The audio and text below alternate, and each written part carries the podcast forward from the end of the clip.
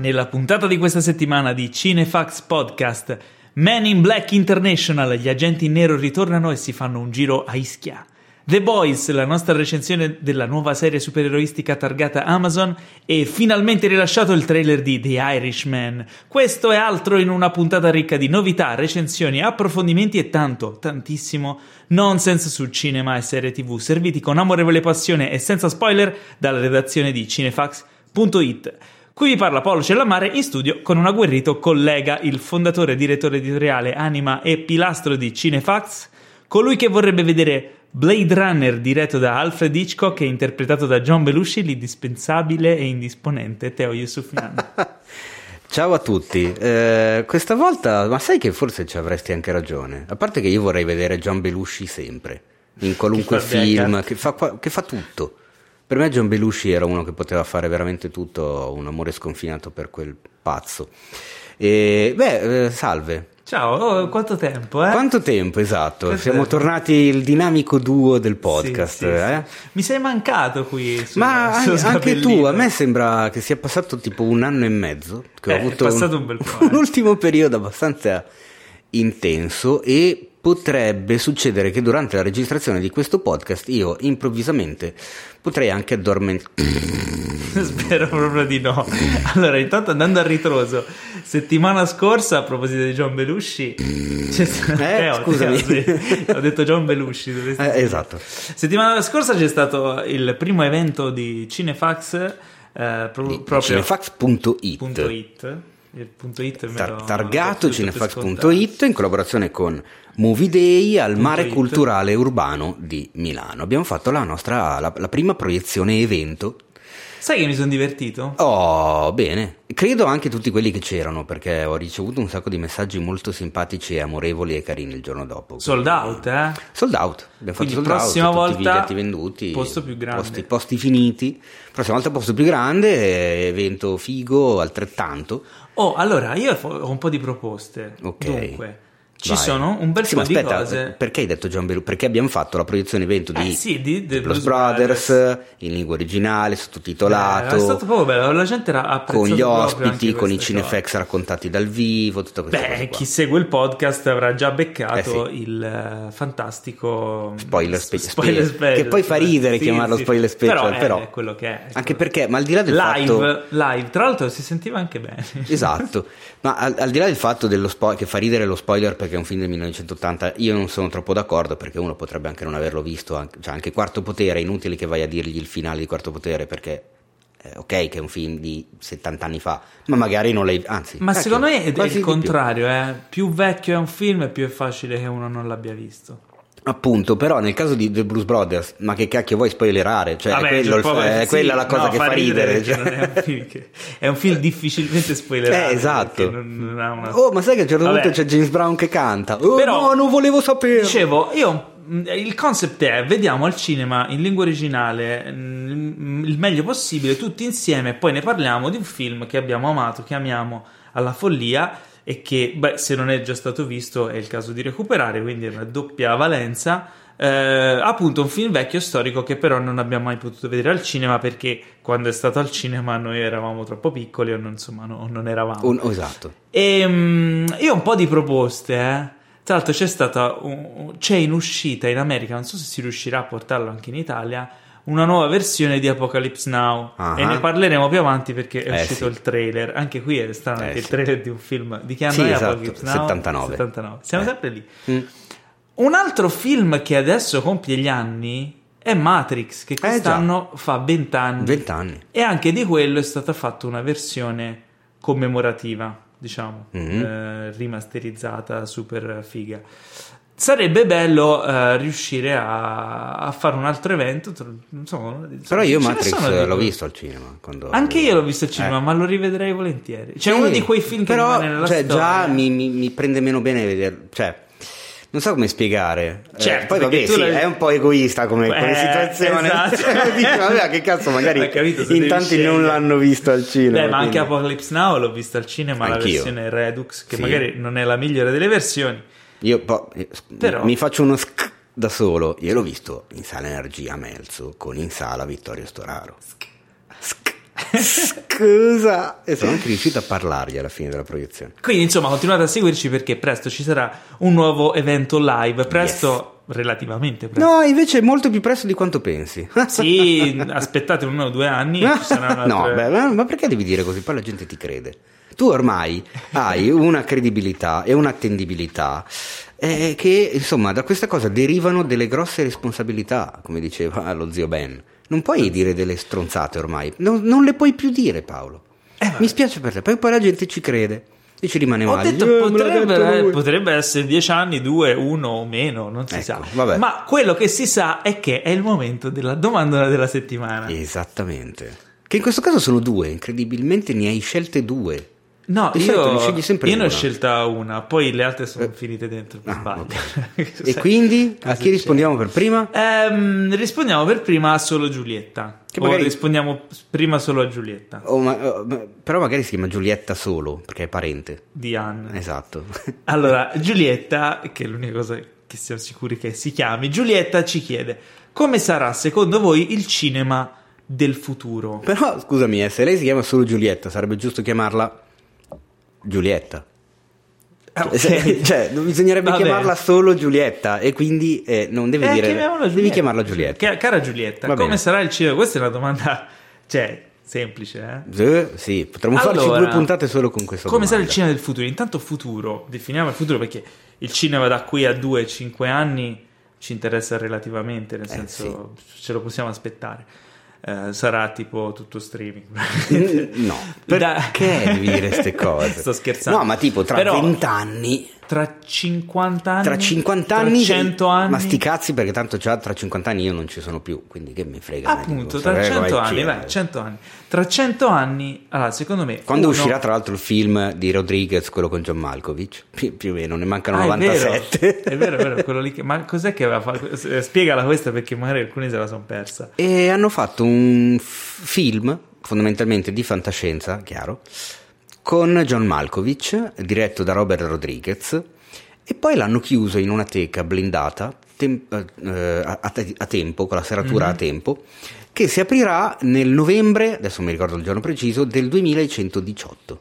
Quindi il film No, è finito. 2117, due- no, 2115. forse Insomma, 100 addirittura. anni dopo che l'hanno fatto. 100, dopo- 100 anni dopo che l'hanno fatto. Tutto ciò è un, un ultra pippone, chiaramente sponsorizzato da una notissima marca di cognac Ah. che viene invecchiato 100 anni. E quindi Ma è un lungo? questa cosa. O È un corto? lungo. No, no, pare che sia un lungo. Sai, fuori di testa. Fuori Eh, di testa ah, assolutamente e attenzione, cioè ci sono già i biglietti per il cinema, sono dei biglietti metallici, presso fusi e che chiaramente chi ce l'ha in questo momento lo darà ai suoi eredi perché chi ce l'ha adesso è Ma è difficile bellissimo. che vada a vedere. Quindi il cinema tra 100 anni sarà questo. È finita la domanda. Questa è Cioè, risposta. già adesso però sappiamo che film ci sarà Allora, io so 97. che ehm, ho visto un po' di anni fa una conferenza di uno dei fondatori della Pixar, ora non mi viene il nome, ehm, che raccontava di come sia già praticamente in atto il processo per far sì che un, un giorno eh, gli attori saranno tutti digitali, Mm. compresa la performance. Eh,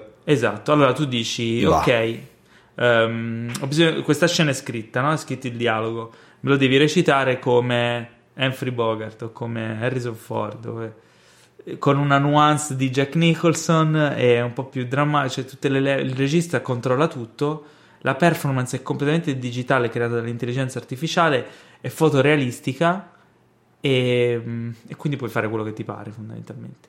Quindi il cinema potrebbe diventare anche così.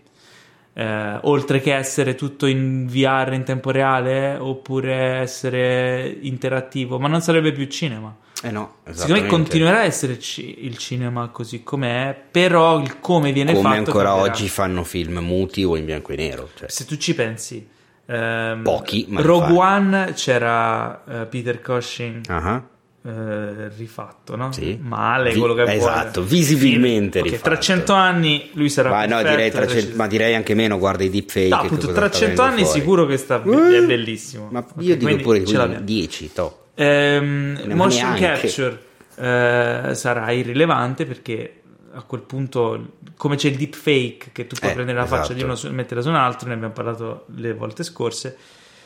Se metti insieme tutte queste cose, quello che pronosticava. Ah, scusami, mi permetto una parentesi, perché nella puntata, nella puntata che, dove tu non c'eri, eh, una puntata in cui erano ospiti i cari Iayazel e Carella, loro scherzavano molto sulla questione del deepfake, sulle attrici hard con il volto delle attrici di Hollywood e io non ero d'accordo. Poi per non dilungarmi troppo nella cosa, li ho, li, ho, li ho, fatti un po' fare in che senso non eri d'accordo? i deficienti, perché loro ci scherzavano. Perché ti sembra sopra. una cosa seria, cioè una cosa ingiusta. A, a, me, altro che ingiusta, per me è una cosa illegale da, fuori, da, da criminali, è una cosa ultra pericolosa e mm. irrispettosa. E niente, volevo semplicemente sottolineare questa cosa che non ho fatto in tempo a dire due puntate fa.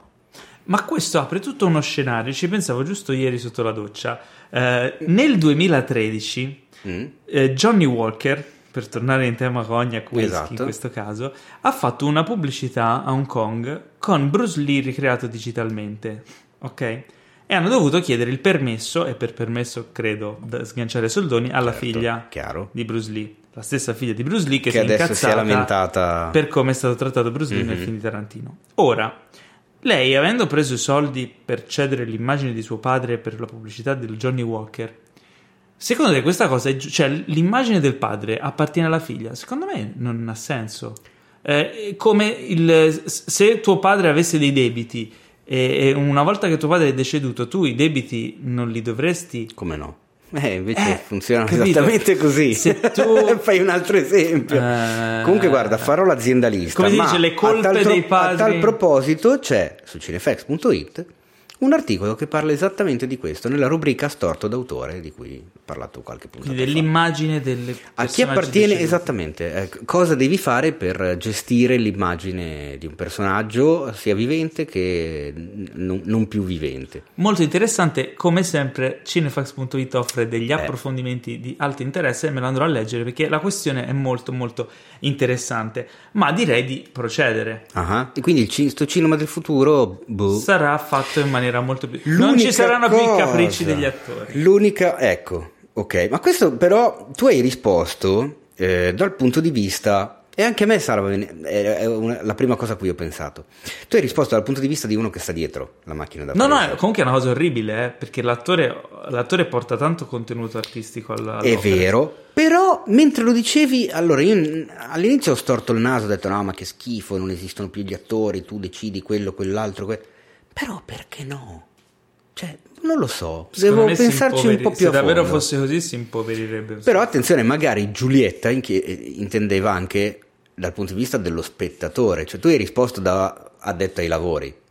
Invece per uno spettatore, come sarà la fruizione del cinema del futuro? Cioè, al di là delle poltroncine, dei popcorn, però banalmente la proiezione, lo schermo, ci sarà questo famoso 3D senza occhialini, eh, sarà tutto sicuramente ci sarà l'HDR. Ci sarà l'HDR se... non ci sarà più il DC... non ci saranno più neanche... a parte le copie fisiche le pizze che non ci sono già più. Magari non c'è neanche più il DCP ma ci sarà il direttamente lo stream. No beh il DCP è soltanto una forma di impacchettamento dei file eh, ma magari non c'è neanche più quello c'è quelli... neanche bisogno di quello. niente, quello non gli cambia niente allo Vai spettatore lo spettatore probabilmente eh, guarderà immagini come compressione magari sì ma già non, è non compresso. No, mm. più che altro la differenza la fa l'HDR, mm. cioè la capacità di gestire un'immagine che abbia dei livelli di luminosità mh, mm, e di, di, profondità del colore. La profondità del colore è già quello che vedi al cinema, è molto più.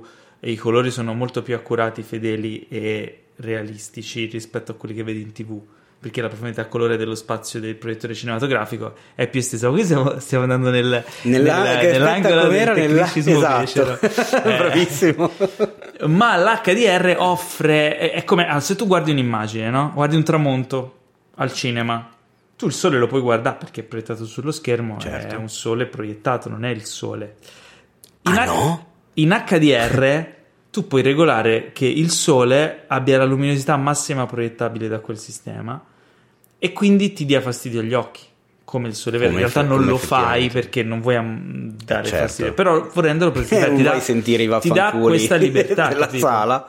Ti dà questa libertà di regolare i livelli di luminosità anche ben oltre quelli che sono i normali canoni. Però direi di passare all'altra domanda che ci viene fatta da Marica Amberle. Sì. Eh, Ah, vedi, due donzelle oggi le domande Che bello. della Un- settimana. Un giorno vi svegliate e siete in un musical. Questa è più che una domanda, è un gioco di ruolo. Siete in un musical, ok, in quale siete e che canzone cantate? Io ce l'ho perché è una delle canzoni che, cioè io la canto abitualmente così a caso durante la giornata quando sono di buon umore. Quale? Good morning, good morning, we told the whole night through, good morning, good morning to you. L'hai cantata stamattina? No, anche perché in questo Ieri ultimo mattina. periodo sono veramente esauritissimo, non mi viene da cantare. L'ultima mattina in cui L'ultima volta che ho cantato Good Morning, Good Morning non lo so, non me lo ricordo più, vorrei, vorrei farlo a, a breve, ma dovrei riuscirci a farlo a breve, spiego, sto traslocando, mi sto facendo un mazzo da madonna, ma tra un po' sarà finito questo periodo. Ehm, no, è, è veramente una delle canzoni da musical che canto più spesso nella vita, cioè non so perché, perché è allegra, è comunque un pezzo di Gene Kelly di Singing, in- di, mm, oddio in italiano, Singing in the Rain, Cantando sotto italiano, la bravo, cantando sotto la pioggia. Che Io ci non sono lo loro so. tre che cantano in Good morning, good morning. No, Io, no, non- ho cambiato non, tonalità. so, non so quale. non mi- Però No. boh, direi Chicago e. No, aspetta, Roxy perché? Hart. Ah, Chicago era il titolo del musical, pensavo fosse Su- una tua domanda. volontà. di- esatto. Basta su questa domanda, io. Chicago. Se anche tu che ci stai ascoltando vuoi che rispondiamo alla tua domanda, eh? Non dimenticare Cos'è questo spazio istituzionale nuovo che cioè, non mi aspettavo minimamente? Se, se vuoi farci rispondere alla tua domanda, non dimenticare di seguirci su Instagram at cinefax.it e soprattutto seguire le storie perché settimanalmente, prima di registrare. Teo lancia l'appello per la domanda della settimana e lì è la tua occasione. Cioè, Non improvvisamente non ti è venuta la voce istituzionale da Ma non è istituzionale. leggo la scaletta e non me l'aspettavo. Ho detto, Vabbè, ma che cacchio vabbè, succede? vabbè. Questa, allora, questa puntata, come purtroppo, ma sai che ultimamente sta succedendo sempre più spesso, mi inizio a preoccupare. Ci stanno lasciando Ah, i eh. grandi idoli del- della nostra infanzia. Eh, oh, eh, succede per forza di cose Stiamo e succederà sempre di più Paolo perché comunque loro sono sempre più vecchi e quindi prima o poi eh, Eh vanno un po' tutti E ci ha lasciato, ormai è passato qualche giorno perché Eh sì. non abbiamo registrato la puntata del podcast la settimana scorsa, quindi ci tenevo comunque a parlare dell'addio e dare il nostro addio a Rutger Hauer, Mhm. grandissimo attore e interprete che ha fatto la storia del cinema e tra l'altro un interprete europeo che ha conquistato Hollywood non come superstar, perché lui alla fine non è mai stato una superstar da cartellone di Hollywood, ma ha lasciato il segno nella storia del cinema proprio perché ha interpretato delle scene e dei personaggi che sono rimasti nella storia. soprattutto chiaramente uno al quale ha anche dato un enorme contributo dal punto di vista diciamo della sceneggiatura. della sceneggiatura piccolo ma assolutamente importante in un monologo che è diventato probabilmente uno dei monologhi più famosi della storia di Hollywood perché secondo me è quella frase soprattutto Sicuramente del cinema di fantascienza. Sì, quello senza dubbio, ma Stiamo quella parlando frase, ovviamente la- di Blade la- Runner. la- esatto, sì, ma è vero, lo stavo dando per scontato. Eh, e del suo Roy Betty.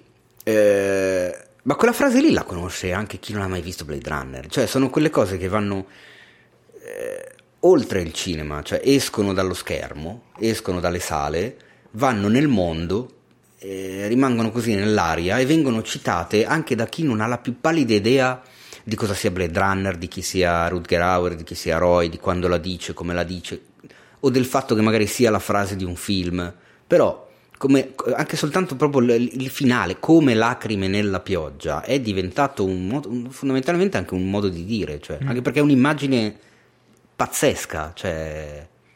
Quanto se la tirava lui per questa- Ma secondo me tantissimo. No, sì, sì, lo vedi. mm, Lui era venuto qualche anno fa ospite a Etna Comics. Attenzione, però aspetta, beh. io so cosa stai Poco prima di raccontare. mandarmi a fanculo, Ah, eccola. eh, aveva raccontato questo aneddoto qui. Lui lo raccontava sempre, ma eh, perché beh. ne ha, chiar- ma giustamente ne andavo Ma orgoglioso. porco cane, ma vedi tu? Sì, però, cioè, Ma scusa, ma non l'avresti Poi la fatto. cosa, la cosa buffa è, è che eh, lui è diventato un'icona per questo personaggio di Ray Batti Forever, importantissimo il monologo e tutto, però in realtà ha fatto un sacco di altri film fichissimi, Beh. personaggi bellissimi, pensa solo a Lady Hawk Mhm. oppure mh, altri mh, cioè, vabbè, a parte che in un sacco di film iconici anche recenti come Il Cavaliere Oscuro, eh, insomma, di, di, di... Non ha ricevuto il promemoria? Eh, di, di, film ne ha fatti. Io vorrei ricordare invece, prima di raccontare l'aneddoto stupido, eh, un film in particolare che è molto poco conosciuto dei suoi. Non, non, è un capolavoro, no. no, no, no. Si chiama, in italiano si chiama L'amore e il sangue. Mm? Flesh plus Blood si chiama, mm. Flesh and Blood, però col più in inglese. Ed è diretto da Paul Verhoeven Ah, ma dai, ah, lui è il suo, iniziato, eh, il esatto, suo connazionale. Il suo, sì, il suo men- cioè non mentore, il suo comunque quello che il regista che l'ha lanciato. Comunque, se posso permettermi una correzione, la OE in olandese si legge U. Veruven. Eh, Veruven. Quindi adesso, ta, guarda, anzi sarebbe Ferufen, però Verufen. Vabbè, eh, vabbè, chiamiamolo anche Veruven come gli americani. Insomma, lui... Eh, questo film è importantissimo per una serie di motivi. Eh, intanto, beh, sapete che io sono appassionato anche di manga, anime, eccetera. Eh, c'è un manga e anime, e di questo ho fatto anche vari videogiochi, eccetera, che si chiama Berserk. Forse mm-hmm, avete sentito parlare. Sì. Eh, è ispirato in buona parte. Il famosissimo stato di furia, no? Eh, sì, esatto, proprio quello. Berserk, come serie, eh, l'autore Kentaro Miura si è ispirato fortemente a questo film.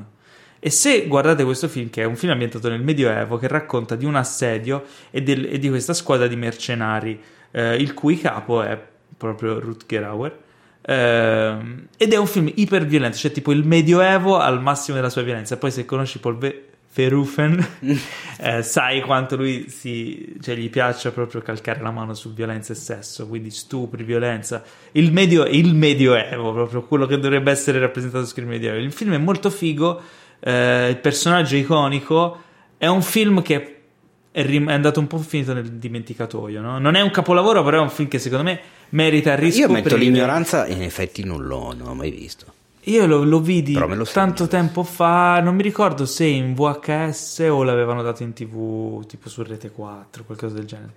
Eh, e avevo subito colto il, cioè proprio ci sono delle armature son, hanno lo stesso design mm? di Berserk. I personaggi il fatto della squadra di, cioè che la storia si svolge dentro questo squadrone di mercenari eh, e come vengono dipinti i mercenari ci sono un paio di scene che sono proprio prese pari pari. Poi sai che i giapponesi gli autori spesso si ispirano al cinema americano e poi o comunque al cinema in generale fagocitano e, e rimaneggiano a loro modo. Quindi, quindi ripeti il titolo? L'amore e il sangue. Bene, Flash and lo blood. segnerò. Però adesso Paolo vogliamo tutti sapere quando Rutger Hauer ti ha mandato a fare. Ma no, niente, hanno proiettato Blade Runner e mm, dopo la proiezione del film c'era questo Q&A con lui, domande e risposte eh, il pubblico era abbastanza gelido, ma erano più che altro intimoriti. Mm. Dal... Nessuno faceva domande, no? erano tutti mm. lì fermi così. Ah, allora, dai, io, ma che io non avevo domande su Blade Runner, anche perché comunque il film l'avevo cioè, sviscerato in ogni modo. Però avevo delle domande sul suo rapporto con Paul Verhoeven. Mm. Era miei, miei, miei cosa. Eh, anche perché è uno dei miei registi preferiti in assoluto. Ehm e quindi niente, nessuno alza la mano. Allora io gli ho fatto una domanda, ora non mi ricordo di preciso, però era qualcosa riguardo al suo rapporto tra lui e il regista e come questo. Cercavo di legarlo un po' a Blade Runner su come eh, il lavoro che aveva fatto con lui l'avesse poi portato a Hollywood e dato la possibilità di arrivare a quei ruoli lì.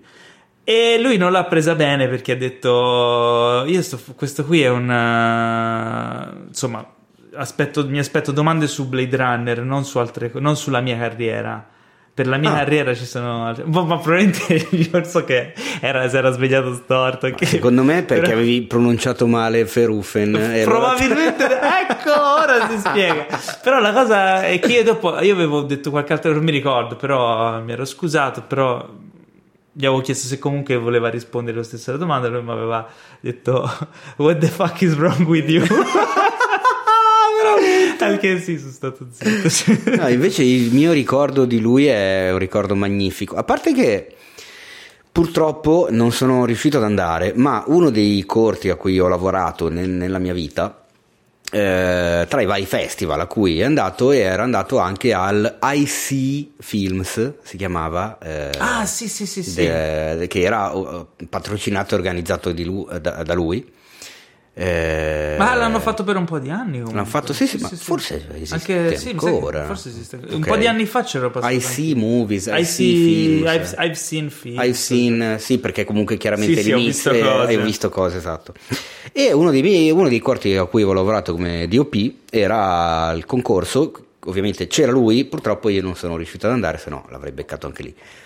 Ma in realtà il mio ricordo molto bello è di quando una delle volte che sono andato a lavorare alla mostra del cinema di Venezia e sono andato a bermi, a prendermi un bello sprizzino nel bar, quello famosissimo, eh, che vabbè si chiama come, il- non volevo fare pubblicità al bar, però intanto il bar si chiama come il premio di che si chiama Leone d'Oro, quindi, che è lì sul Lido a fianco al Palazzo del Cinema.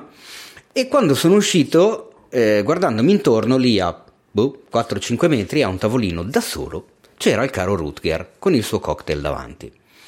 Io mi sono illuminatissimo quando l'ho visto, sai proprio ah, apparizione così. Lui si è accorto di me in quel momento e la scena fighissima è che mi ha guardato, poi si è guardato a destra e a sinistra, mi ha riguardato e ha fatto "Mm", ha fatto la faccia, il sorri- ha sorriso come arricciando la bocca, no? come per la serie non venire qui. Ti prego, momento- mollami, sai proprio.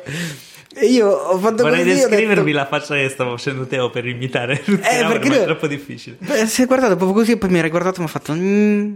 cioè mi ha Mm. sorriso ma come per dire sì va bene però stai ah, lì sì, sì, sì, cioè ha fatto un ghigno. È un ghigno un po' così, no? Tipo, sì, sì, però stai buono. esatto io l'ho capita e invece di andare lì a rompergli le palle comunque quattro chiacchiere le avrei fatte volentieri perché non di Gli hai chiesto il suo rapporto le- al Paul. Verhoeven. e io ho chiesto esatto. lui mi ha detto what the fuck is wrong with you and with the other guy e niente l'ho capito ho alzato il bicchiere tipo a fare il brindisi lui ha fatto altrettanto e io me ne sono andato tutto bello felice contento e lui probabilmente mi ha guardato allontanarmi dicendo speriamo non torni speriamo non lo dica a nessuno che sono qui vaffanculo sono qua da solo con il mio spritz. Basta andatevene via fan di merda. E comunque niente un ricordo molto bello. Cioè quella sua faccia lì che mi guarda con quella smorfia in faccia mi- mi- non lo so mi Però a proposito di Venezia, Ma ricorderò. A proposito di Venezia, è stato annunciato. Venezia è bella fa. ma non ci vivrei Venezia No. è bella, non ci- è stato annunciato la line-up del festival. Ah, è vero. Del- No, festival. attenzione. Porco cane, questa cosa mi fa innervosire. Dimmi. Si chiama mostra, non Ah. si chiama festival. A Venezia c'è la mostra La mostra internazionale festival. di arte cinematografica. Perché Il non è? festival di Venezia non esiste, è un'altra roba. È, è quando fanno la festa di boh, Della del- salsiccia. della salsiccia. Quello è il festival. di- A Venezia Quella di Venezia è una mostra. la mostra, Oh. la line-up della mostra. Esatto, la Tra mostra cui- della laguna. Eh? La mostra della laguna. Madonna, da pem pem pem, se Eh, nemmeno vecchio-. È un vecchio programma di, di, di, di Rai 3 che era fighissimo, che parlava appunto della mostra di Venezia, si chiamava La mostra della laguna. Secondo me era un geniale. Ad come Astra. programma. Ad Astra, per Aspera. Ad Astra. No, solo ad Astra. Ad Astra. Ad Astra. Film, Nuovo film con, con- eh, con- di Gary Gray. F. Gary Gray. F. Gary Gray. eh, con Brad Pitt che fa l'astronauta. Interessante? Ah, io ho visto il trailer già, da- se- già prima di vedere il trailer mi sembrava interessante. Il trailer secondo me è molto figo. Mhm. C'è questo Tommy Lee Jones che interpreta il padre di Brad Pitt che Oh, pare nel passato Jones- abbia sbagliato qualcosa. Sai che io Tommy Lee Jones non lo reggo? Non lo... Perché? Non lo so, la faccia. Ma dai. Boh. Ah, vabbè.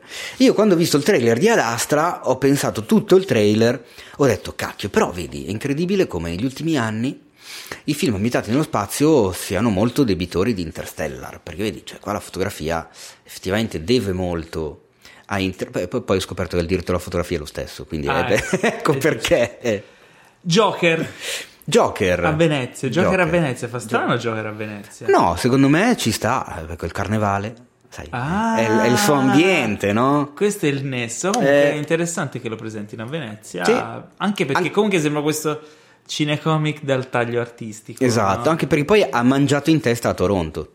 Perché al Toronto Film Festival, che ha annunciato la line-up due giorni prima di Venezia, avevano detto anteprima di Joker! E poi due giorni dopo, anteprima di Joker a Venezia, che è prima di Toronto. Ah, e quindi gli hanno fatto il... Ah, porca miseria. Eh sì, Perché poverini. tanto non è in concorso, è soltanto una Eh, no, credo sia una produzione speciale, non Sì, è in sì, sì, concorso. chiaramente. Eh, invece in concorso c'è eh, Jacques, Jacques Sì, il nuovo l'ultimo film di Polanski. Polanski. Eh. Roman Polanski, non vedo l'ora perché tira sempre dei, fuori dei bei Delle sberle, esattamente.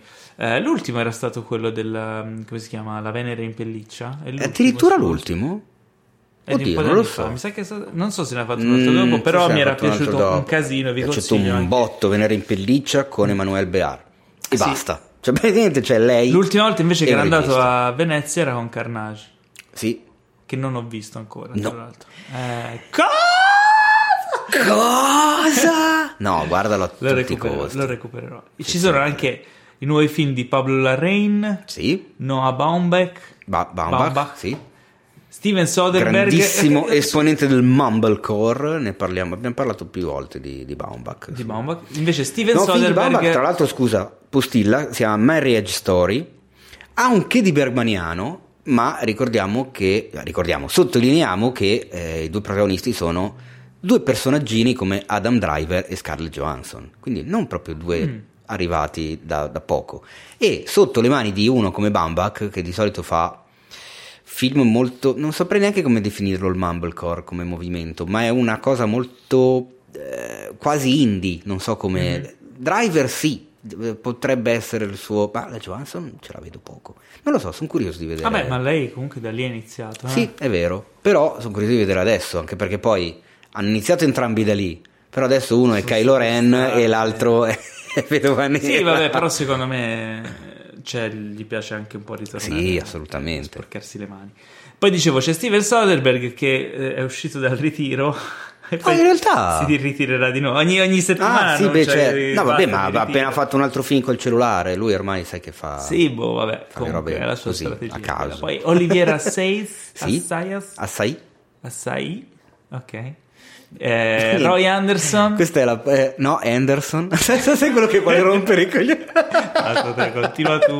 è la puntata della- delle correzioni sui cognomi. E altri, e altri. Vabbè, ci sarà la presentazione di serie TV 000 di Stefano Sollima. Esatto. Sollima. Sollima.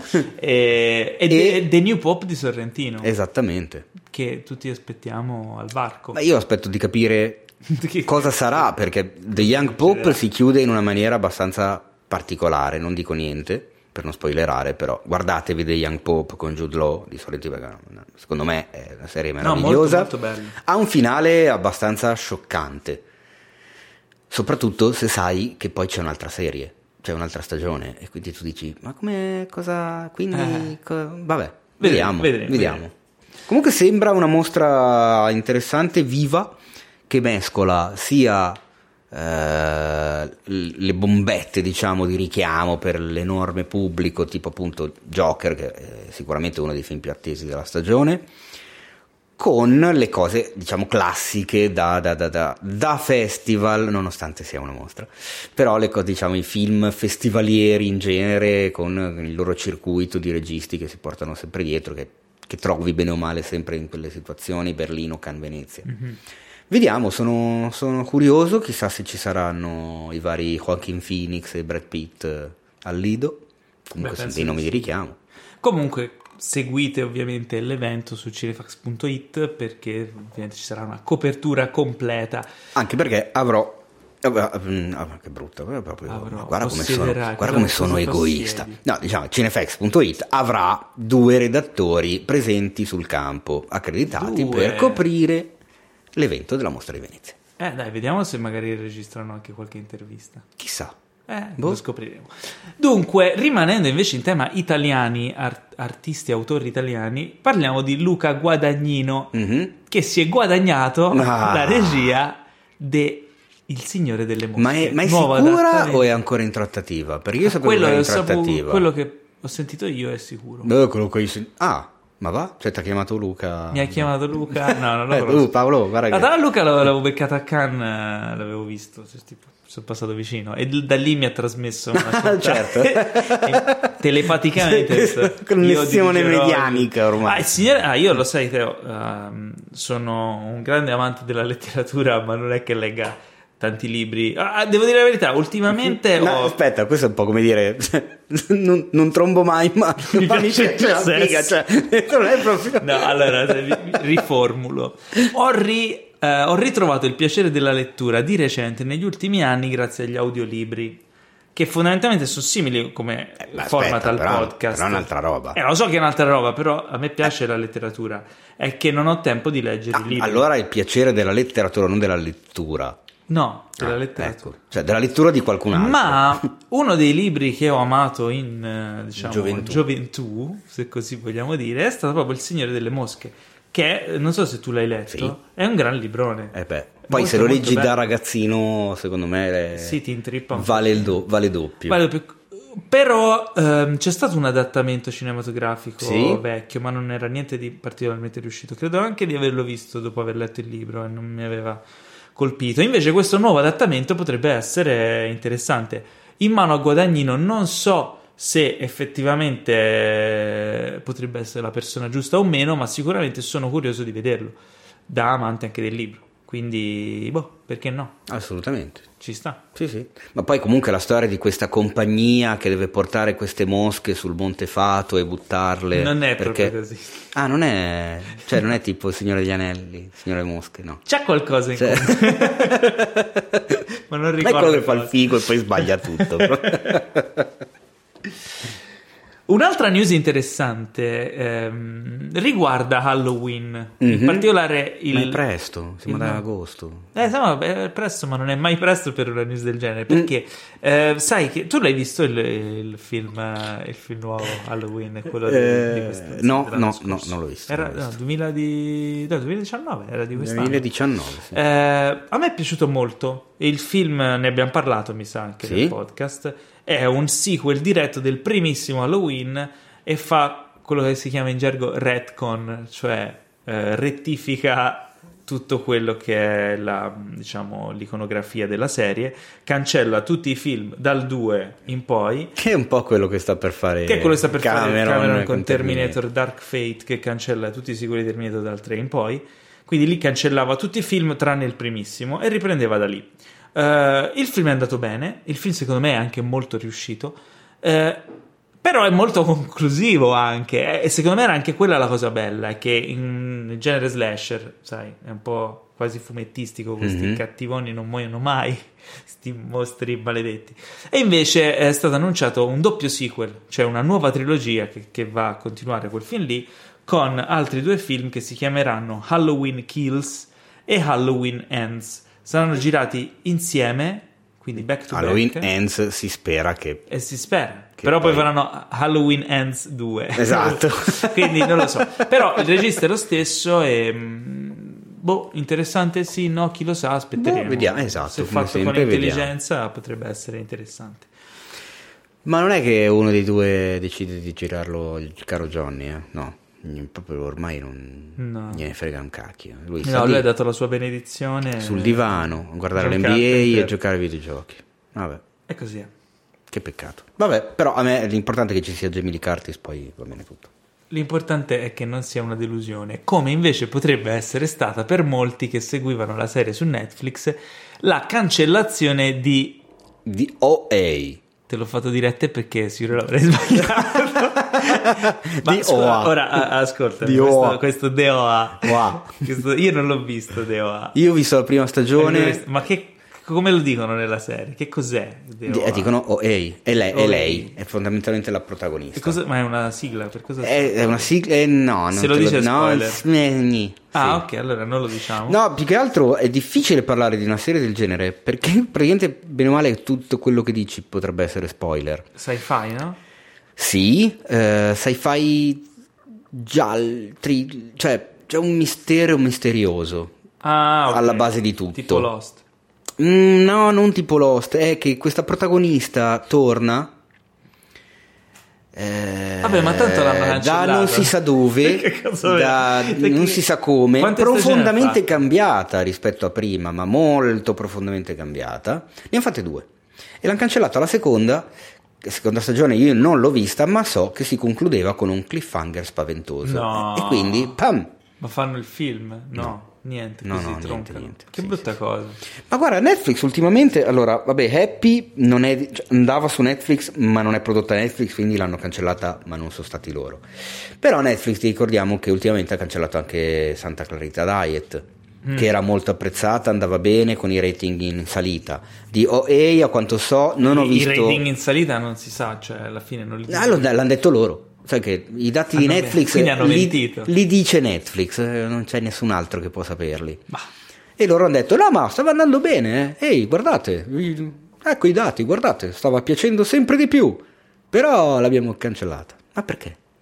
Eh, boh. Non si capisce. Stanno facendo. Vogliono investire su altro? Boh. Boh, e stanno. Ultimamente, secondo me, sta facendo un po' di cazzate. Poi non lo dico troppo ad alta voce perché già c'ho la gente che. Io basta che soltanto che. Non si sa perché, ma ormai quando scrivo Netflix, c'ho già un sacco di gente che dice: Ecco, ecco, critichi sempre Netflix. Ma non è vero. Ma no, si cioè- capisce perché. Allora, noi parliamo di Netflix quando ci sono notizie relative a Netflix. Esattamente. E per esempio, la prossima news è su Amazon Prime, perché c'è una notizia relativa ad Amazon Prime ed è una notizia bomba, quindi dipende dalle notizie. Se succedono Eh. cose, Netflix sta producendo un sacco di roba, ci sono un sacco di notizie. A quanto pare anche altre entità, eh, colossi dello streaming come Amazon, come Hulu, come quelle a venire, Disney Plus o anche le nostrane Infinity, eh, Team Vision, eccetera, si stanno muovendo. Quindi, insomma, le news seguono quello che succede. La news relativa ad Amazon Prime. eh, e che è relativa anche un po' al Signore delle Mosche. no, non è relativa al Signore delle Mosche, è relativa al Signore degli Anelli. Eh È- già. eh, L'Otron Prime, come viene chiamata adesso, cioè Lord of the Rings on Prime. La nuova serie del Signore degli Anelli eh, è stato annunciato il cast? No. No. La, La, la troupe, La esatto. troupe, cioè Di Lothrop. gli addetti ai lavori, che tra l'altro molto interessante perché ehm, ci sono autori delle... Eh? Cosa? Eh? Chi? No, non ho la lista ora qui. Ah, eh, però, no, eh, volevo no, non ho la lista qui, però gli ho dato una scorsa. Ci sono eh, autori di, di top serie come Breaking Bad, come altre serie della HBO, eccetera. Cioè, hanno, hanno rastrellato il top del top eh, del mondo delle serie americane, quindi ehm, i migliori sceneggiatori eh, e ehm, costumisti, eccetera, eccetera. E proprio per questo motivo sarà Ma- orrenda. Eh, Potrebbe essere, cioè, niente, garan- niente garantisce ovviamente, però una cosa che mi ha colpito è che eh, il concept artist è quello che ha lavorato sulla trilogia di, del Signore degli Anelli di, Ah, beh, di Peter Jackson. beh, che è tra l'altro, se non vado errato, eh, il regista poi di Macchine Mortali. Eh, non- ora non vorrei dire, non, lo- non lo so, non, Mm, so, mi no, di non sì. sono sicuro. Però comunque eh, la cosa è interessante perché vuol dire che manterranno una continuità artistica con quello che erano le scelte visive fatte sulla trilogia. Che direi Quindi- che è il minimo.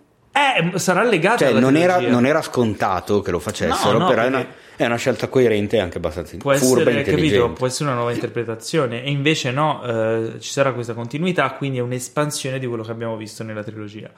Ehm, questo è interessante, anche perché sappiamo che la serie è un prequel, si ambienta molti anni, centinaia di anni prima. Mhm. Sì, scusami, Eh, stavo vai, annoiendo. es- C'ho questo esplora- vizio ogni tanto di annuire nel esplora podcast. quindi una, esplora una parte della, della- appunto, della storia non toccata dai film e speriamo bene sono molto curioso sarà una mega produzione sarà un bel po' di soldi spesi da, Eh sì, eh sì. da, da- da Amazon che a quanto pare non ha problemi economici Eh, direi, di, direi di no. Sono Un'altra- abbastanza coperti.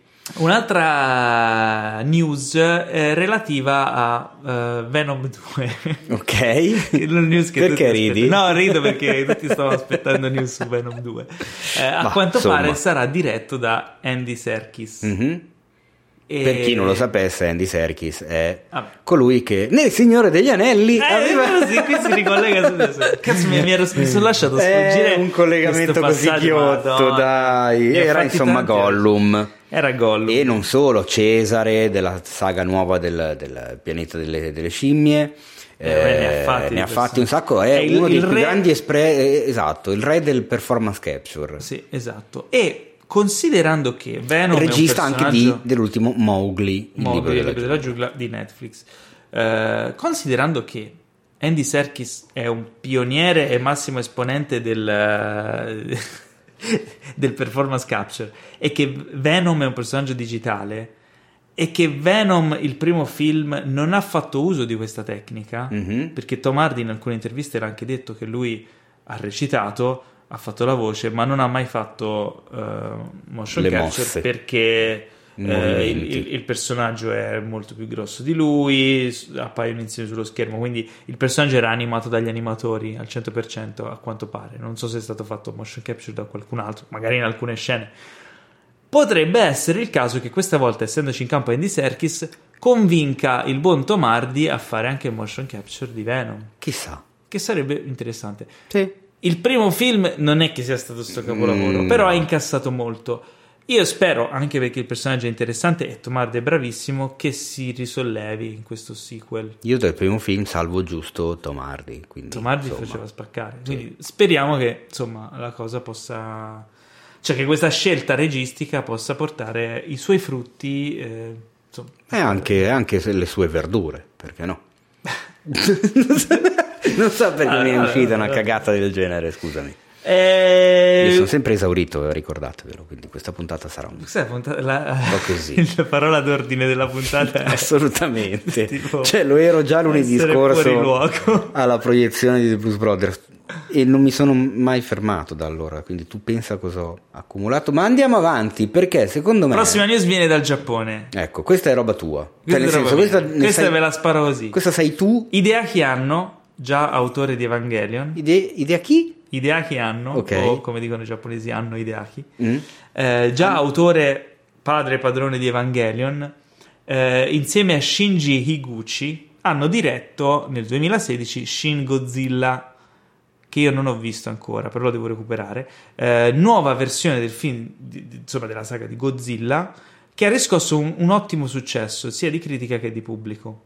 Ehm, tanto che gli è stato affidato un rilancio di un altro notissimo personaggio giapponese che è Ultraman. Cosa? Ho letto adesso la scaletta! no, Sì, ma veramente? E quindi farà Shin Ultraman. Ma stai male? Ah, ricordo che Shin in giapponese vuol dire nuovo. Ma e quindi ci avrà anche, farà anche la cosa con i capelli che faceva? No, Ultraman non è Megaloman. No, no, allora cazzo mi sono Però confuso. Megaloman era un clone di Ultraman. Beh, ma io voglio Megaloman. Ma Ultraman è più figo. Ma no, ma faceva troppo ridere L'originale, Megaloman. cazzo. No, Ultraman è figo. No, vabbè. Ma Ultraman quello It's a kind of strong imagination. No, cosa mi hai tirato fuori? Me l'ero dimenticato con gli spray. Il mio amico Ultraman. Il mio amico Ultraman serie. con l'attore Porco cane non mi viene in mente il nome Che poi ha fatto anche Scream 2 Ha fatto Sliders, Sì. serie. E tra l'altro il suo amico scienziato All'epoca in italiano era doppiato da Tonino Accolla La Ah, butto è lì vero, è vero, è vero, è vero lo scienziato. No, era bello il mio. Come non c'entra nulla. Non c'entra assolutamente niente. Shin Ultraman, Hideaki Anno e Shinji Gucci tornano alla regia con questo nuovo rilancio. Va bene? Va bene? Ok. Ok, Lo Ma quindi non è lui forse? che si, No. eh, si alza in volo Non è quello, è un altro, è un altro. Ultraman, è Ultraman quello originale. Ok Eh, e basta. Jerry O'Connell, ecco Jerry O'Connell, che mito, io lo adoravo. Cazzo, Jerry era O'Connell. Fantastico, era un po' anche il mio amico. E Ma per direi che abbiamo chiuso le chiudere- news. ah, ve l'ho, l'ho già detto che Matrix torna al cinema, l'ho detto prima, in versione Dolby Cinema Atmos, quindi... Quindi cazzo, perché no? Solo che torna in America, non- sai che in Italia non esiste una sala Dolby Cinema? Come no? Non Attenzione. esiste una sala Dolby Qua l'angolo del tecnicismo becero Torna pre- prepotente. E Dolby Cinema una è una tecnologia, è un tipo di sala che ha Mm. inventato la Dolby e lanciato negli ultimi, credo, due anni, eh, che ha delle caratteristiche particolari. C'è il livello di contrasto di un milione a uno, quando il film è in proiezione la sala è completamente oscurata, tutta vellutata di nero, non c'è un briciolo di luce che viene riflessa eh, e la proiezione è in HDR, cosa che ne parlavamo prima. Quindi diciamo che è, la- è il primo esponente di un nuovo tipo di sala cinematografica e l'audio ovviamente è Dolby Atmos. Faranno una versione apposita di Matrix per questo tipo di sala, solo che in Italia non ci sono. E quindi non ha senso o andate qua. all'estero a vederlo, boh, non so. Cioè, in realtà, allora, eh, mi ha detto la Laura Fumagalli dell'Arcadia che Sala Energia è la sala che è più vicina, che si avvicina di più a questo tipo di proiezione proprio per come è stata trattata la sala. Quindi l'esperienza più vicina a Dolby Cinema è quella di Sala Energia. Vabbè, ma l'esperienza più vicina al paradiso è quella della Sala Energia. proprio... Allora, quindi- prima di passare al momento dei trailer, io ho da fare la mia piccolissima, mh, diciamo, rubrichetta Invece. settimanale ormai, nella quale consiglio una delle cose, secondo me, fighe di cinefax.it, ovvero le rubriche del sito. Oltre ad avere recensioni, analisi, news, articoli, schede film e quant'altro, cinefax.it ha questa caratteristica che hanno, secondo me, pochi siti che è una figata, ovvero le rubriche tematiche tenute solitamente da un redattore solo che se la cura e se la coccola. Eh, negli altre puntate vi ho consigliato le- finora ho parlato di Animali nel cinema e Storto d'autore. Questa settimana volevo segnalarvi Cinema e birra di Fabrizio Cassandro. E tu What? dirai: che cacchio è la rubrica Cinema e birra? È esattamente quello che dice il nome. Cassandro, essendo eh, un incredibile cinefilo amante del cinema, non, non solo è un incredibile esperto e conoscitore delle birre, ma tu non hai la più.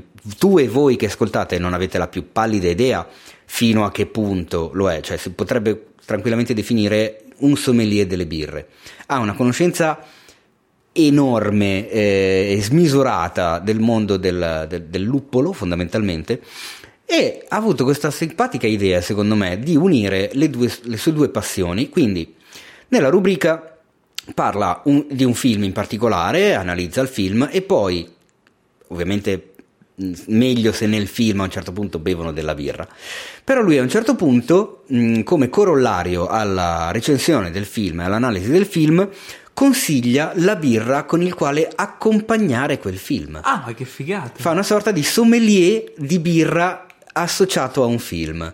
Quindi, Ciao, aspetta, posso provare anch'io. Allora, Fast and Furious Corona. eh no, no, Corona Eh, no, eh, eh, no, eh? non c'entra un cazzo, cioè dai, la Corona... XXX Dos Equis. Ma no, cosa eh, c'è? eh, tutti film con Vin Diesel. Non è proprio E così. birre messicane. No, allora andatevi a vedere Cinema e Birra e capirete di, di- di che cosa parlo, qua la cosa si fa veramente serissima. Finora gli articoli sono quattro e riguardano Brooklyn, il film quello con Saoirse Ronan, Drinking Buddies con Olivia Wilde, L'inquilino del terzo piano, che è un filmone di cui si parla sempre troppo poco di Roman Polanski, e La vita è un sogno, non so se è presente, Dazed and Confused, con un giovanissimo Matthew McConaughey, film di Richard. Linklater.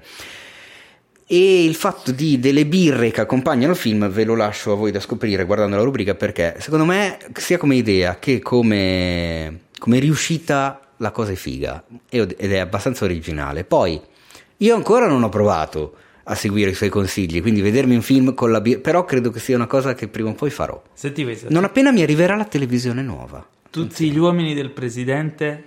Presidente. che è un- è una La birra, birra dominicana, eh beh, cavolo. dai, cazzo, non poteva mancare. Ma parliamo dei trailer. Allora, andiamo, parliamo- facciamo un piccolo rewind perché Sì. è successo qualche settimana fa. C'è stata l'esplosione eh, di, di una, diciamo, Di dibattito artistico sul trailer e le prime immagini finalmente del musical Meow, Cats. meow, Cats. meow. Che cazzo.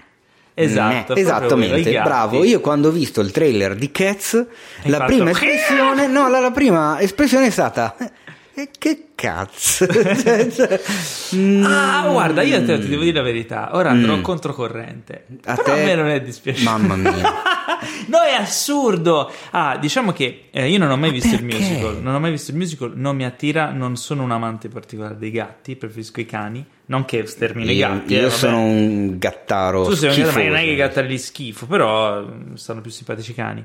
Ehm, vedere questa cosa qui che poi riprende un po' il, ehm, il, il musical, cioè sono delle persone gattizzate, Vestite da gatto. vagamente gattizzate. Eh, no, vabbè, cioè è un po' strano, si vede che è fatto strano. C'è, c'è una scelta artistica mm, bizzarra. Sì. Io non, non Però non il trailer, mi ha, il trailer mi ha intrigato, cioè mi ha incuriosito. Sì. Non mi ha Ma fatto perché- tipo inorridire perché- come, che ne so, Sonic. Mm. Sonic mi ha fatto tipo, oh mio dio. Sonic siamo Questo- su come ci insegnavi tu sull'Uncanny Valley. Sì. Qua secondo me siamo a tanto così dall'arrivarci, è proprio quella la cosa che vi ha un po' stranito. Comunque ti ha incuriosito perché come diceva il famoso gruppo musicale Curiosity Killed the Cat e quindi è tutto, è tutto così coerente con se stesso. A me il trailer ha fatto strano, mi ha un po' imbarazzato, non lo so vedere un, un, gatto con la faccia di Judy Dench, un gatto con la faccia di Ian McKellen, cioè perché questa è la cosa, non sono... Ian. Ian, attenzione, è arrivato il tuo momento, sì, sì. vai, 5 alto perché ci stava. Eh, cioè non sono delle persone gattizzate, sono dei gatti attorizzati.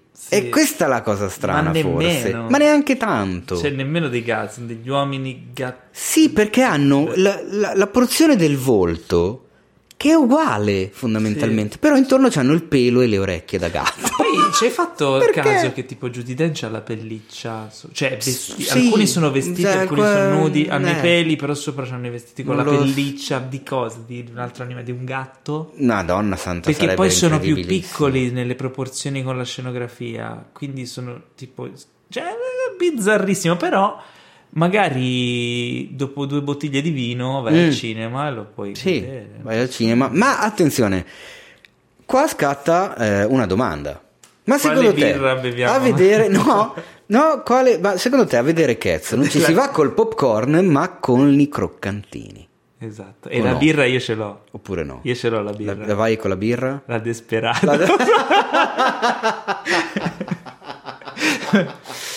Vabbè, andiamo avanti. Bene, un altro trailer avanti. che è uscito già da un po' di giorni. Dai, parliamo di, quello, parliamo di, quello, serio. No, no, quello serio Fa... dopo. Quello serio dopo, ok? Ah, Zombieland Double Tap. Doppio colpo. Visto il trailer? Visto il trailer. Piaciuto? Non ho visto neanche uno zombie, però. Eh, però. Ci hai fatto caso? Cosa? Ci hai fatto caso? Cioè, no, non ci avevo fatto caso, me l'hai fatto È strana sta tu. cosa. Effettivamente è vero. Sembra che. Io non ho visto il primo, no? Però sembra che la situazione. Cosa? Eh, oggi è così. No, sembra che dai. la situazione si sia adagiata negli anni. Mhm. Sono passati dieci anni dal primo. E... Come sono passati nella realtà, Eh. tra l'altro. e sembra interessante. Mi ha fatto venire voglia di vedere il primo. No, assolutamente. Il primo guardalo perché intanto. Allora, vabbè. Lì, l'incipit del film è qualcosa di clamoroso. Sono passati dieci anni. Gli c'è stato The Walking Dead in mezzo, quindi diciamo che l'argomento zombie ormai è un pochino troppo abusato. Ma all'epoca non lo era. E l'approccio al film di zombie come Zombieland. A me eh, all'epoca ti ricordo che mi, mi piacque, mi piacque parecchio. Era già uscito Shaun of the Dead, se- Sì. sì, assolutamente. Cioè l'alba dei morti dementi in italiano. Vabbè. Ma sai che io non l'ho visto The Zombieland perché ah, io, io ho avuto questo periodo che cioè, per me i film di zombie sono una cosa seria, no? Mm. Eh, ora è un po' scemata la cosa, però ero molto nazista su questa cosa qui. E i film di zombie comici, mm, no. Cioè, tipo, no, non si può scherzare. No, attenzione, si può scherzare sui morti viventi. Sono molto romeriano in questo. Vabbè, no? ma ci sta. Però Eh, è anche giusto. Andava bene Shaun of the Dead, l'eccezione è confermare. Ma zombie ha detto no, questo è troppo per. Ma invece, guarda, secondo Però me Zombieland, Zombieland merita, è molto, molto originale, molto divertente. Poi, vabbè, c'è Woody Harrelson. eh, Come fai a non vedere un film con Woody Harrelson?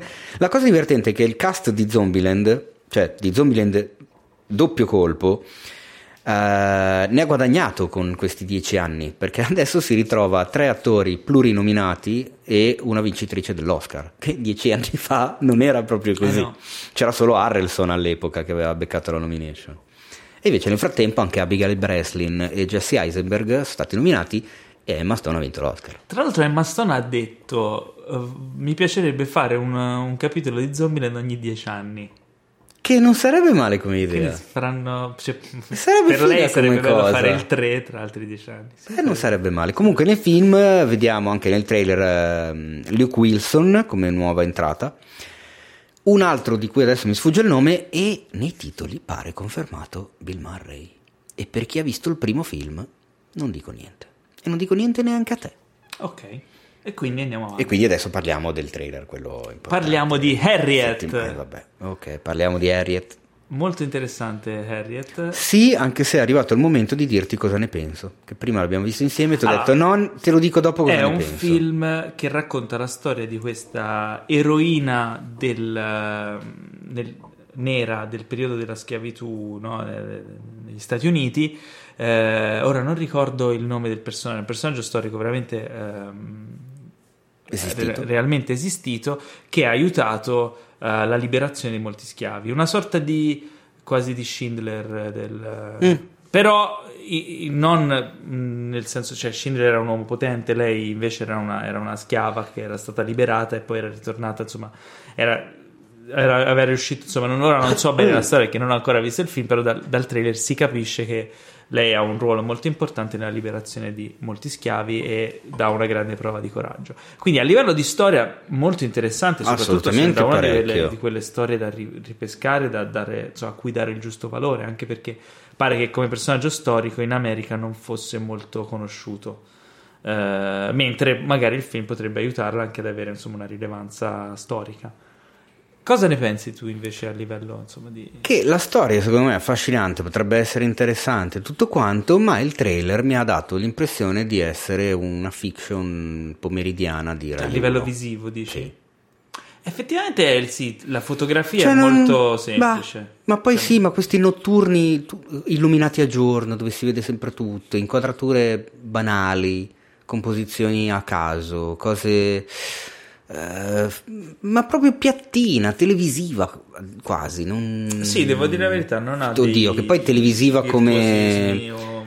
come... come, si dice, come critica, ormai non, no, si può neanche sì. più fare con le serie diciamo che più... girano adesso. Però televisiva non, da quel punto di vista. Non colpisce l'occhio, diciamo. No, No, una roba che potrebbe andare tra una Barbara D'Urso e un'Enrica Bonaccorti su Canale 5 a pomeriggio alle 4. Cioè quella roba lì, non so perché mm. mi ha dato quell'impressione. Staremo a vedere. Boh, vediamo. A vedere. Invece mi sembra che ti abbia colpito molto di più il trailer della serie nuova, tra l'altro di Hulu, quindi non so dove arriverà in Italia.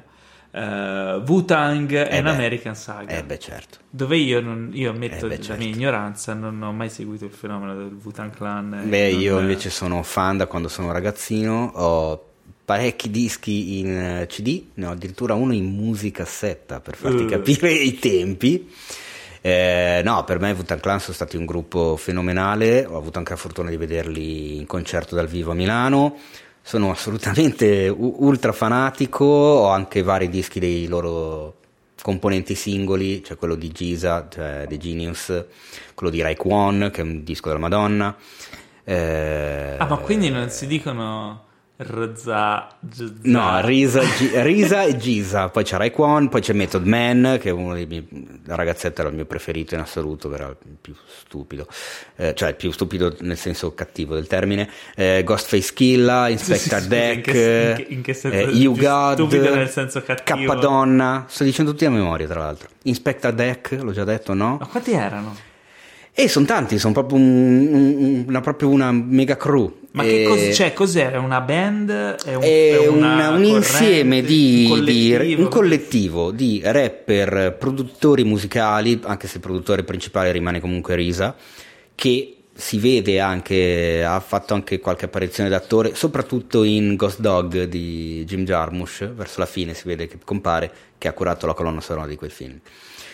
E Beh, quando sono anche a Sanremo a risa. Ma vai a quando sono usciti con Enter the 36 Chambers, cioè il primo disco, hanno fatto un clamore devastante perché era un momento secondo me adesso non è che mi voglio improvvisare critico musicale, anche perché non ne ho le competenze, però parlo da fan, da fanatico del genere.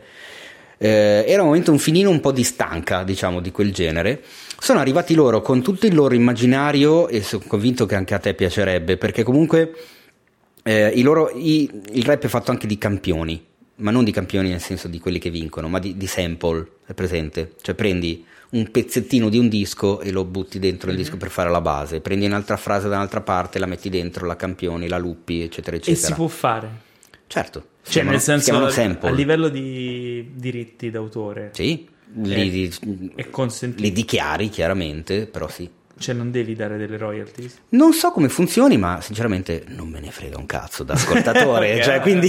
no, era la mia curiosità. Beh, i sample dei Wutan Clan attingevano dal mondo del cinema e soprattutto dal mondo del cinema di, de, del Kung Fu di, di Hong Kong anche perché Wu-Tang c'ha tutta una storia dietro, c'è tutta la filosofia del Wu-Tang con il logo, con la V, con tutto il loro viaggione, la loro iconografia che si erano autocreati, hanno creato questa immagine, questo gruppo, sono uno più bravo dell'altro, scrivevano delle cose molto difficili, cioè andavano oltre il classico rap di quel tempo, ovvero io sono più figo di te, io mi scopo l- la tua donna, io ho la pistola, io faccio i soldi, io spaccio l'erba, cioè erano, facevano discorsi un po' più interessanti e più profondi, usando soprattutto delle terminologie e un vocabolario molto più vasto, molto più interessante, molto più ricercato e più letterario, incastrando le parole in una maniera fenomenale, con queste basi originalissime,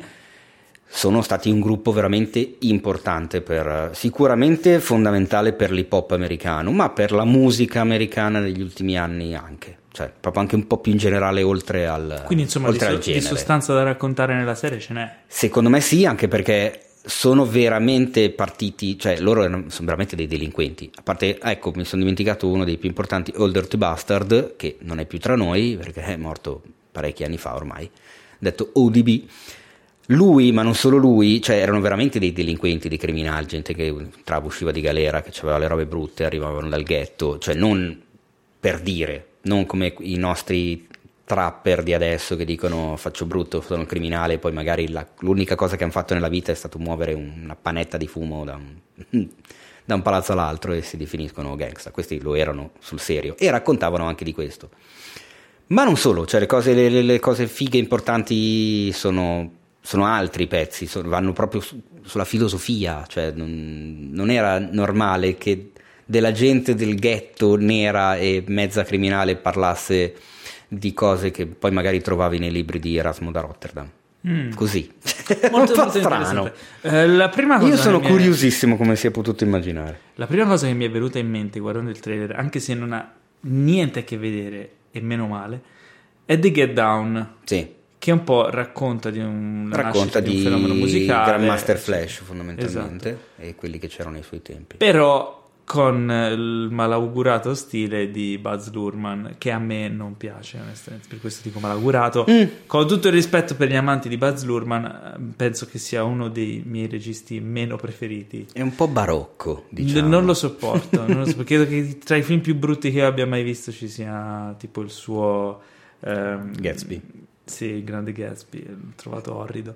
Eh, però, mio parere, eh, Adesso dirigerà il, fi- il biopic su Elvis Presley. Quello che non vedrò, mi, mi rivedrò quella di John Carpenter. Eh, e niente, questo invece sembra bello, sembra fatto con gusto. Sono, sono, eh, boh, vediamo, non lo so. Io sono curiosissimo. I personaggi a livello fisico, alcuni di loro, tra l'altro, assomigliano anche alle loro controparti reali ma questo potrebbe essere importante come no.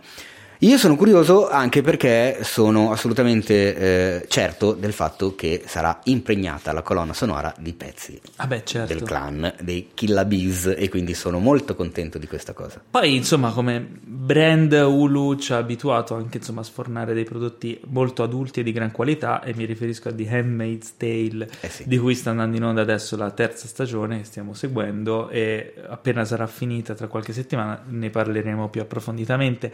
Quindi insomma le carte in regola ci sono. Io sono molto curioso, pur non, anzi, proprio perché non conosco il fenomeno, sono ancora più curioso di scoprirlo. E io chiudo dicendo casual everything around me, cream in the morning, dollar dollar bill, yo. Ok, Wu-Tang e American Saga, andatevi a vedere il trailer. E passiamo finalmente, Teo, cosa ne dici? Al, al trailer, trailer quello... di 1917 di Sam Mendes, un film che tratta della prima guerra mondiale, di un episodio nella prima guerra mondiale. Intanto come scenario questo della prima guerra mondiale eh, è abbastanza inedito, anche se proprio qualche settimana fa avevamo visto un altro trailer sì. che, che era ambientato proprio nella prima guerra mondiale. Qual era? E era il trailer di Dai. Era cosa, no? No, era non me lo ricordo. Quello neanche io. no, no, è quella di cui abbiamo parlato l'altro. Era, no, dai, cos'era? quello... Aspetta, ora, ora, apro la scaletta dell'altra volta. Oddio, non me lo ricordo. Welcome to the Jamaica people. Uh, che cavolo posso fare il giamaicano per finta? Così intrattengo un po' la gente nella pausa. Eh, così. Ma Do you che... remember Sebastian? No, ma non, non, non, non, Mermaid by the Disney. Non ce l'ho. No. Non c'è. Era un film you, bello. you like my Jamaican accent? No, forse era The Kingsman. If you like it, I era can The talk like this Kingsman. now over. Era The Kingsman. The Kingsman? Ah sì, bravo, The Era The Kingsman il Kingsman. prequel, bravissimo. Che era ambientato almeno Esatto. delle scene ambientate della prima guerra mondiale. ma Poi allora- c'è anche Tolkien. To- Tolkien? Cioè parlando? Tolkien. Tolkien. Parlando? J.R.R. Tolkien. Ah, ok, sì. Tolkien. Tolkien.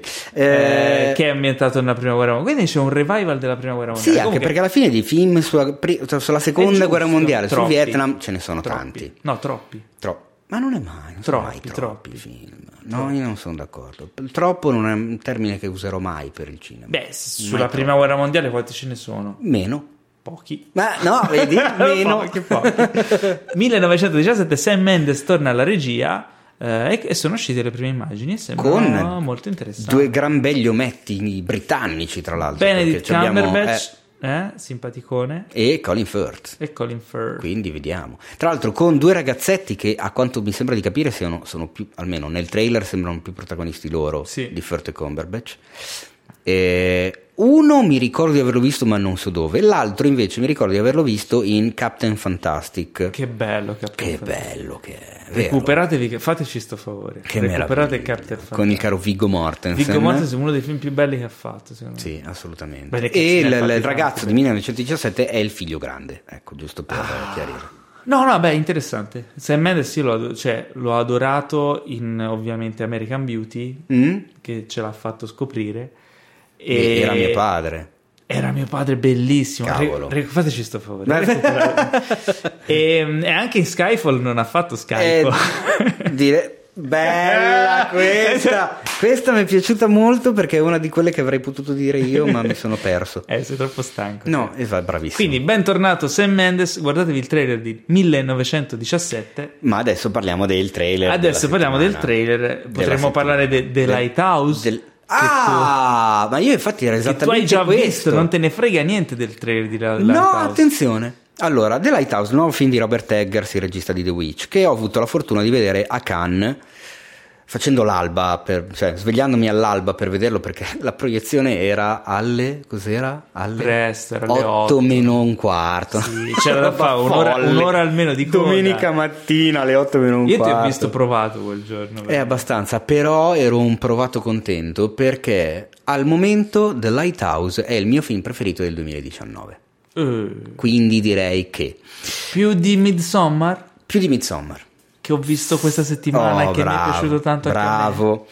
Eh, più di Midsommar perché è assolutamente qualcosa di folle, A di proposito- ultra originale e coraggioso. Scusa, interrompo un attimo. Fateci un favore, andate a vedere Midsommar. Midsommar, ma questo l'ho già detto nella puntata Vabbè, prima dei Blues Brothers. Magari chi, chi non si fida Io di ero molto curioso di vedere il trailer di The Lighthouse Mhm. per un motivo soprattutto, perché volevo vedere come il film sarebbe stato distribuito. E mi auguro che a questo punto la distribuzione segua il trailer. Cioè, perché il film è girato in formato con l'aspect ratio, cioè il rapporto tra la base e l'altezza dell'inquadra- del, del quadro, di 1,19 a 1. Ah, quindi non Cioè è, è quasi quadrato. non è un primo Non è? o due, due secondi o Un tre primo. terzi Ma che o cazzo- quattro quarti. Non è quadrato. Non è quadrato. È ma è quasi, quadrato, quadrato. perché 1,19 ragazzi, cioè veramente quasi quadrato. Ok. Perché si rifà, È tra il quadrato e il All'epoca. quattro terzi. è tra il... Sì, esatto, più o meno, tra il quadrato e il quattro terzi. Perché il 4 terzi è 1,33. Guarda, in sala eh, la percezione... l'angolo del tecnicismo basic. Esatto, in sala la percezione era quella del quadrato, eh. comunque Ok. cioè, sembrava veramente quadrato. Vabbè. Però io, memore dell'esperienza che ebbi con Faust di Sokurov, fa- fat- fatemi un favore, recuperatevi Faust di Alexander Sokurov, che è meraviglioso e che vinse Venezia quell'anno. Quando lo vidi, lo vidi quadrato anche allora, con una color tutta sul verde, verde bottiglia, verde, tutte varie tonalità di verde. Era un film da- con un'identità clamorosa. Mi era piaciuto un casino, poi ha vinto, mi sono preso il Blu-ray e il Blu-ray perché non sono riuscito a vederlo al cinema perché in Italia arrivò in pochissime sale per qualche giorno, come succede a quel tipo di film, e in Blu-ray purtroppo il film invece è in formato panoramico. E non ha quella color così spinta, ma è un pelino meno, meno decisa, ecco, meno, Mm. con meno personalità. Quindi ho detto, ma vuoi vedere che anche per Eggers mi fanno la stessa stronzata? Cioè che era quasi quadrato in bianco e nero e lo fanno uscire panoramico a colori. Magari a colori no, però era una scelta molto da festival, cioè a Cannes Mm. quel tipo di immagine ci può stare. Da distribuire dicendo il nuovo film dei registi di The Witch è un po' coraggiosino da parte di... Comunque A24, se- se- sono sempre loro che, ce Che l'hanno in bello. mano. Fateci un favore. Bravissimi. No. Eh, e invece no, invece vedendo il trailer ho visto che il formato è rimasto quello. Spero che rimanga quello anche in sala. Il trailer, secondo me, che io che ho visto il film, eh, lo presenta bene, lo lancia bene. E beh, vedetevi il trailer di The Lighthouse, sperate che arrivi in Italia, perché per adesso è stato comunicato solo che uscirà a ottobre negli Stati Uniti e in Indonesia.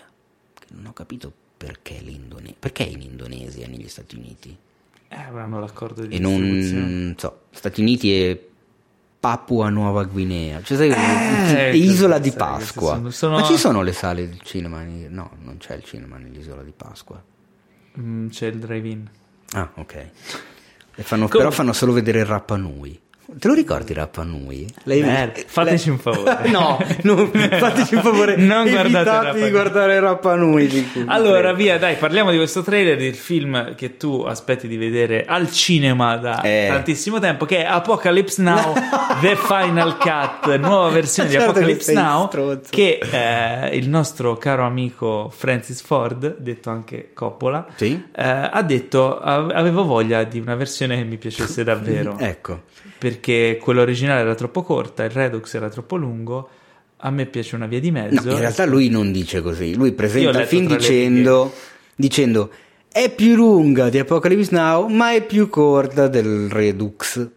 E quindi è la mia preferita. E quindi dice sì, è quella che mi piace. Io l'ho visto veramente molto magro, sono preoccupato. Ma no, sta un fiore. Non è mica tanto. È perso i chili di troppo. Ma io l'ho sai, beccato dal vivo quattro anni fa, è venuto da Fazio. Ma no, sta anche la foto. ha Una delle che- poche volte che ho chiesto la foto a un video. Insomma, tutto Cazzo, la- audio rimasterizzato, Atmos. eh, la puoi vedere come non l'hai mai vista prima, la puoi ascoltare come non l'hai mai ascoltata Io prima. l'ho visto in 70 mm però il Redux Nelson. Però non era Atmos. Eh, vabbè. Insomma, vabbè, questa nuova versione speriamo che arrivi anche da noi. Io, vabbè, Eh, posso dire di aver fatto la fighetta quando mi hai detto: Ah, no, dobbiamo vedere il trailer del Final Cut. Di io ho detto: No, lo aborro, non voglio vederlo perché Redux mi aveva preso male. Per me, Apocalypse, che comunque è uno dei miei film preferiti di sempre. No, perché di qui, no, perché di là. Tre- Paolo mi ha fatto partire il trailer e dopo tipo 30 minuti avevo le, eh, 30 secondi avevo le lacrime Eh agli sì, occhi. eri quindi- di vabbè. da Ma porca puttana. Assolutamente. Eh, vabbè, eh, vabbè, è così, è così che va. Eh, vabbè, tanto che alla- che Poi ce è l'ho- uscito, ce l'ho qua sul braccio. quindi. è uscito anche il trailer di Mindhunter stagione 2, ma non l'ho visto perché tanto la vedrò la stagione e non voglio spoiler perché è una- la serie Però ti migliore. posso dire una cosa: la serie migliore che c'è su che c'è Netflix. Damon Harriman Che nei interpreta- panni di Charles Manson. Sì, ed è, è la stessa parte che Che fa fa- in C'era una volta a Hollywood. Eh, Povero quindi probabilmente lui è Charles Manson. Ah, esatto. Buongiorno Damon Harriman, ci può raccontare il suo curriculum per favore brevemente? Beh, ho fatto Charles Manson per Quentin Tarantino. Beh, cavolo, bravo. E poi, beh, ho fatto Charles Manson per David Fincher. Beh, cavolo, bravo. E poi Vorrei beh, fare fatto- Charles faccio Manson Charles Manson nelle feste, così, ai party mi chiamano per fare il Charles Manson. Vabbè, poverino, rimarrà eh, segnato a vita eh, secondo eh, me questa cosa. no, comunque, fateci un favore, guardatevi Mindhunter. Cosa? Sì. Sì, Sì, perché no? perché no? Ah, eh, c'era una volta a Hollywood, intanto c'è stata la pri- l'anteprima Ah, a vero, Roma bravo. con Tarantino eh? E Di Caprio e la Robby. e io non ci potevo andare. E la Robby. E allora io mi avevano anche invitato, ma non potevo andare. Io non potevo andare perché quel giorno lì ho eh, smontato un armadio e ho trasportato 18 scatole Eh. nell'altra casa. Non mi avevano detto però che c'era tutta quella gente, se no magari mi impegnavo di Non era un casino, io ho ricevuto foto e video di- del- dei, dei ragazzi che sono andati là, me le hanno mandate su Instagram eccetera eccetera, ma alcuni mi hanno detto che c'era gente in fila dalle 10 di mattina, Ah, ma è una roba impressionante, il film era alle 11. Di sera. Ah.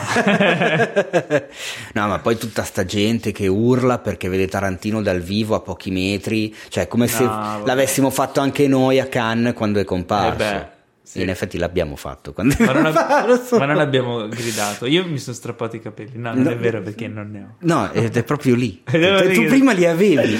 No, no, a parte gli scherzi, ehm, lo vedremo quando sarà il momento. Allora, io ho fatto una mezza pensata quando ho letto che il 10 agosto, sabato sera, eh, lo danno al cinema, all'Open Air Theater di Locarno, che è la famosa sala dove fanno anche il Festival di Locarno, credo con 8000 posti. Mhm. Una roba devastante, da- anche solo come esperienza è figo da andarci. 8000. Sì, Minchia, non lo sapevo. una cosa devastante. Dai. Ma poi ho guardato quanto dista Locarno da Milano e farmi 3 ore e 20 all'andata e 3 ore e 20 al ritorno per vedermi un Quando film è? di 3 ore. eh, non ho detto Quando no, è? e poi costa un casino in franchi. Eh, sabato 10 agosto. Ah, è tra poco. Sì. Cioè, ci stai, stai facendo un pensierino. Ho detto no, chi se ne frega, me lo vedo quando esce dal 19 settembre. Magari di Madonna, culo mi invitano a un'anteprima stampa. Ma secondo te ci sarà? tutto, ma da- fateci vedere Tarantino. Ma ci sarà Vabbè. un'anteprima stampa di sto film, visto che ormai Sì, è talmente fan. sputtanato. Dici? No, l'hanno fatta a so. Roma adesso. Secondo Non me so, no, parlato stampa la con- settimana prima non la fanno. No, penso che la faranno, ma non so. Allora non, spero non di sappiamo ancora invito. nulla, non sappiamo nulla. Eh, tra Se l'altro, qualcuno io ero- ascolta mi inviti, vengo volentieri. Vabbè, non voglio fa- far perdere ulteriormente tempo perché tutti state aspettando, tranne Teo che non gliene frega nulla, che parliamo del trailer finalmente rilasciato di The Irishman. Ma allora vedi che sei- Il nuovo film di Martino Scorsese. Eh, che cavolo. Eh, con... Oh, quest'anno comunque Scorsese e Tarantino ci abbiamo al cinema. Eh? Oddio, anche lì al cinema. al cinema. Bisogna vedere se al. Allora, The Irishman, finalmente. The Abbiamo Irishman. visto il trailer. L'irlandese. Finalmente. In italiano si chiamerà l'Irlan- l'irlandese. No, in, no, italiano spero si chiami The Irishman. O a meno che non lo traducano come il titolo del libro. Ho se- Irish Coffee per due. No, ho, se- ho sentito che dipingi le case. Potrebbe essere il titolo. Ah, beh, tutto arriva certo. dal, fi- dal libro I Heard You Paint Houses. Tra l'altro, frase che gli fanno dire nel titolo. Sì, ma Che- con cosa le dipinge? Eh, Eh, è tutta lì la cosa. Solo di un colore, Solo di un colore, il bianco perlato. il rosso. No, che schifo. Eh, allora, al trailer devo dire che ho avuto i brividi per due minuti. Io eh, sono rimasto spiazzato da una cosa. Dal ringiovanimento. Esatto, Mhm. mi aspettavo che il ringiovanimento. Allora, eh, per chi non lo sapesse, ci sono De Niro, Al Pacino e Joe Pesci. E si è parlato tanto di questo ringiovanimento digitale che avrebbe portato i, i loro personaggi insomma, a- ad 40 apparire anni in varie età. E io mi aspettavo di vedermi un, un Robert De Niro giovane, non un Robert De Niro di mezza età. Eh, Che ci sta poi, però era un fatto di aspettativa contro poi quello che secondo mi me nel film lo vedremo anche molto più, ancora più giovane. Sì, anche secondo Mi me. hanno cioè, fatto notare che, ne- soprattutto nelle scene in cui c'è eh, presente questa CG o CGI, come preferisci, computer, CGI mi piace di computer generated imagery, eh, la fotografia è molto scura, molto contrastata, ci sono molti chiaroscuri, molto, e secondo me diciamo che se la sono anche un po' giocata così. Vabbè, certo, ti aiuta. Eh, Tu fai in controluce con le ombre nascondi quello che può essere andato male. In tutto ciò ricordiamo che comunque il direttore della fotografia è un tal Rodrigo Prieto, che tu non so se il nome ti Eh, dice certo qualcosa, so, mitico Prieto. che ha fatto, che ha già Sì, lavorato. Eh, Vedi che... sei No, no, eh, lo, so chi è, ma non mi viene in mente adesso. Vabbè, il direttore della fotografia dei primi film di Ignarritu, come Eh. Babel, Beautiful, Sì, sì, eh, Amores no, Perros, è un eccetera. fenomeno. Eh, e il direttore della fotografia ultimo che sta lavorando con Scorsese, ha fatto The Wolf of Wall Street, Esatto. ha fatto Silence. Non è, è, bello che ci cretino. sia, no, è bello che, che ci sia questa sinergia anche con un direttore della fotografia giovane. Beh, insomma, giovane forse una volta. Vabbè, rispetto, però- a, rispetto alla. Ah, beh, ma rispetto a Scorsese. Scorsese anche le piramidi ormai sono giovani. Già dai, io voglio bene quanti anni c'ha Prieto? Guarda che è giovane. eh. Ora Esatto. vado, vado a verificare. Ma rispetto a Fatto- Scorsese, sì. No, comunque dicevo, il trailer è, è affascinante. È particolare vedere quei tre insieme. Nel film sappiamo anche che ci sarà Harvey Keitel e Bobby Cannavale. Quindi un trailer non proprio da buttare via. No, vabbè, è del, Quanti- sessa- è del 65, però se li porta bene. Dal 65 beh, è ancora giovane, un ragazzino del sì, 65. 51 eh. anni. Dai, per- no, come 51 anni? Cosa dici? Eh. Ascolta, cioè, no, non ha 53 51 anni. sì, Ah, ecco. 53 anni. Vabbè, se li porta bene però. Se li porta bene, dai. Dai, comunque, a parte gli scherzi... Mi hai fatto venire in mente eh, che questa è la mia ultima puntata del podcast da ventunenne. Anzi, da ventenne. Perché poi tra pochi giorni ne compio 21. Eh, e quindi. eh, cazzo, eh? Teo. E mi ricorderò i tempi. Ah, quando avevo 20 anni facevamo il podcast. Eh, settimana quando avevo la scorsa. cresta. Eh. Vabbè, comunque, no, a parte ok. gli scherzi, interessante. eh, arriverà al cinema, non arriverà al cinema. Eh, si spera di sì, lo vorrei vedere al cinema, onestamente. Allora, le- la cosa certa e garantita che si sa eh, proprio senza timore di smentita è che il film uscirà al cinema per almeno una settimana nella zona di Los Angeles e Chissà chissà, perché. Ah, pare che la strategia che stiano usando è la stessa identica di Roma. Eh sì. Roma da noi è uscito al cinema, Roma da noi è uscito al cinema per tre giorni in qualche sala. quindi Mi sono riuscito di culo a vederlo al Messico. tenetevi diciamo. liberi. Che magari. Se Sì, no, c'è sempre la perché- televisione nuova. Ma perché? Perché Eh, devi fare queste cose? fare? Netflix. Ma Ma, tanto gli abbonati ce l'hai lo stesso. Ma mi spieghi chi è che si fa l'abbonamento apposta solo perché tu metti Allora, di Irishman in esclusiva? Ma uno se lo Ti guarda col mese gratuito di Irishman. Tu l'hai visto al Non cinema? guadagni un abbonato. Smettila di rompere i coglioni al L'hai cinema visto? e distribuisci sti cazzo di film della Madonna nelle sale. Poi te li tieni. Ma almeno fallo prima, eh? Eh, Poi tre- dicono tre che mi giorni- incazzo con Netflix. Tre Sì, giorni se fai queste cose sì. Te sei stato a vederlo Silence al Eh? cinema? Silence, l'hai visto? No. Eh, vedi? Per- Qua- cosa eh, è c'entra? sta- Eh, c'è stato eh, più giorni che tre giorni. Vabbè, ma cosa c'entra? Eh, perché se tu vuoi veramente vedere un film, tre giorni bastano per andare al cinema a vederlo. Mm, no. Secondo me sì. No. Cioè, è il giusto compromesso. Dici, ok, è nostro, l'abbiamo prodotto noi, deve andare sulla piattaforma, però te lo mettiamo anche tre giorni al cinema, così chi lo vuole vedere, io ci andrò a vederlo se esce tre giorni e se quei tre Anche giorni c'hai un- la febbre? Vado hai con la, hai- febbre. Hai la febbra? Ma quanto è bello vedere un film con la febbre, ti emozioni il doppio. Mm. Eh? E se in quei tre giorni lì sei fuori per lavoro? E lo vado a vedere dove sono. Non- magari non c'è. Sei sull'isola di Pasqua. in quel dicevamo caso- in e danno quel solo caso- Rapa Nui. In quel caso io sono premunito e ho la televisione nuova. Eh, certo. Che fin quando sarà nuova questa televisione? Non si Eh, sa. già- mi sono abituato, non è più così nuova. Però spero Dai, che anche tu presto arriverà la mia, possa Black Friday, della, della televisione nuova. Io devo Vabbè, quindi niente, questo era la, la- la rassegna dei, dei trailer di questa settimana. Che ne sono usciti, no, di questa settimana e anche Cioè, di queste settimane. Po', esatto. Ne sono usciti una valanga come al solito. Sono Questa anche usciti ultimamente i trailer. È uscito il trailer di Batwoman, è uscito il trailer della stagione di, di- di Titans. Sono uscite un po' di cosette anche, anche oggi. Solo Vabbè, oggi. ma sono serie. Sono serie, sì, non sono sciocchezze. Diciamo che abbiamo parlato di quelli... Sono cose serie. No, in realtà ce n'è uno, è Beautiful Day in a Neighborhood, che Mm. dovevamo parlare, ma ne parleremo la prossima settimana perché non abbiamo avuto tempo di vederlo. Quindi eh, direi di passare alle recensioni perché questa settimana abbiamo anche finalmente un po' di recensioni e te si sfrega le mani. Ma voglio iniziare io con un film. Non erano le mani. E cos- cos'era? No, niente. Eh, Man in Black International, un film che io Oh, attendevo cavolo. con impazienza. Uh, guarda, anche io non vedevo l'ora. Ma io avevo i miei buoni motivi, Teo.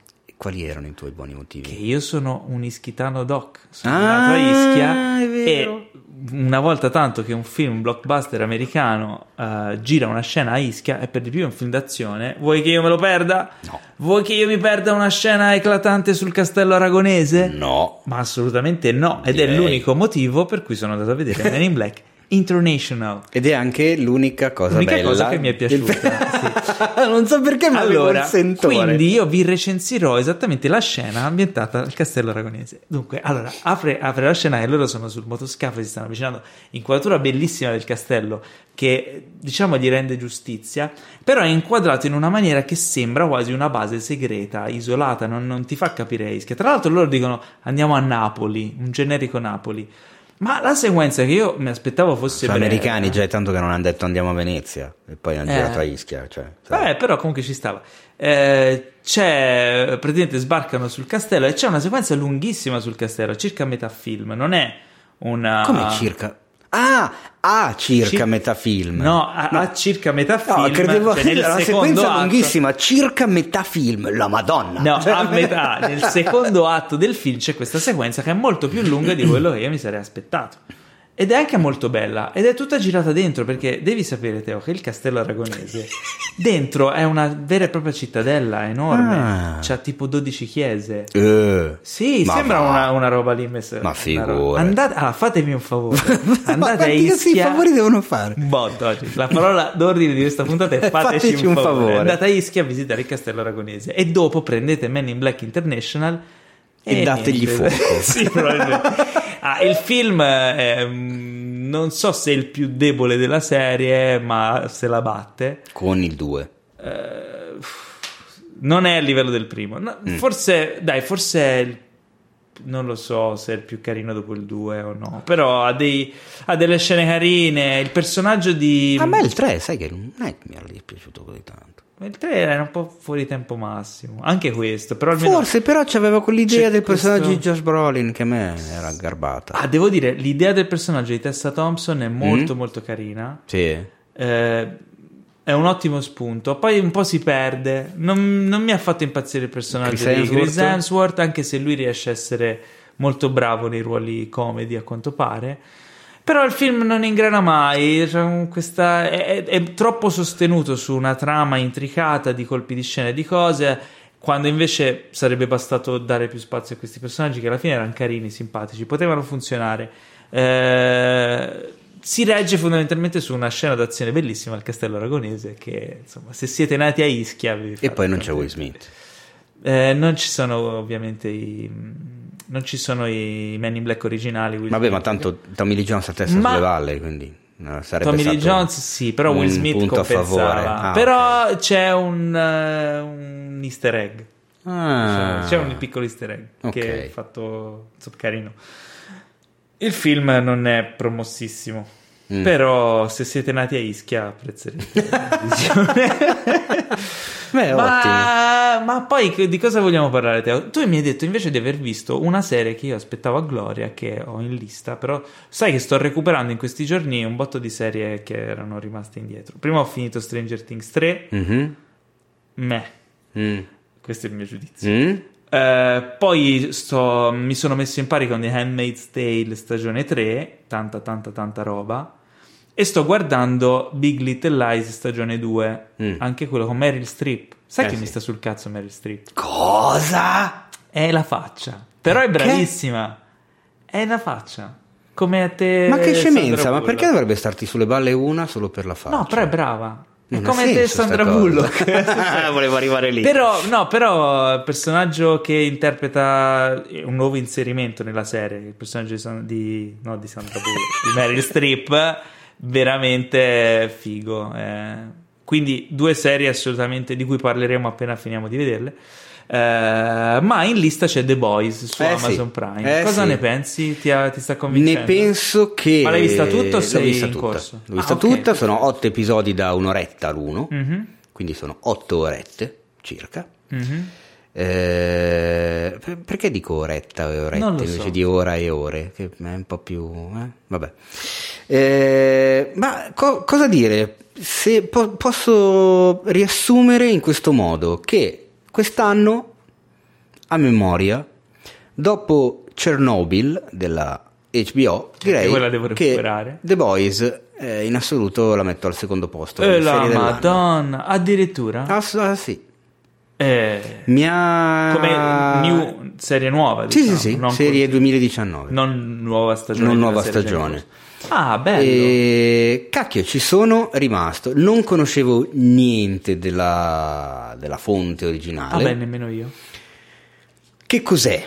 Allora, eh, siamo in un mondo alternativo, diciamo, dove ci sono questi supereroi che non assomigliano per niente agli eroi, ai supereroi ai quali siamo abituati ultimamente da cinema e tv con DC e Marvel, eh, che sono gestiti a livello di agenzia da questa multinazionale miliardaria che ha in mano i diritti dei- di questi supereroi e che quindi li, li fa lavorare, nel senso che li manda in missione, ma gestendone i diritti e gestendone anche le immagini, l'immagine produce i film su di loro, con Ah. loro che ci recitano, e quindi sono introiti economici, eh, produce merchandising, dagli zainetti alle action figure, eccetera, eccetera, ma queste sono persone reali, che hanno effettivamente dei superpoteri.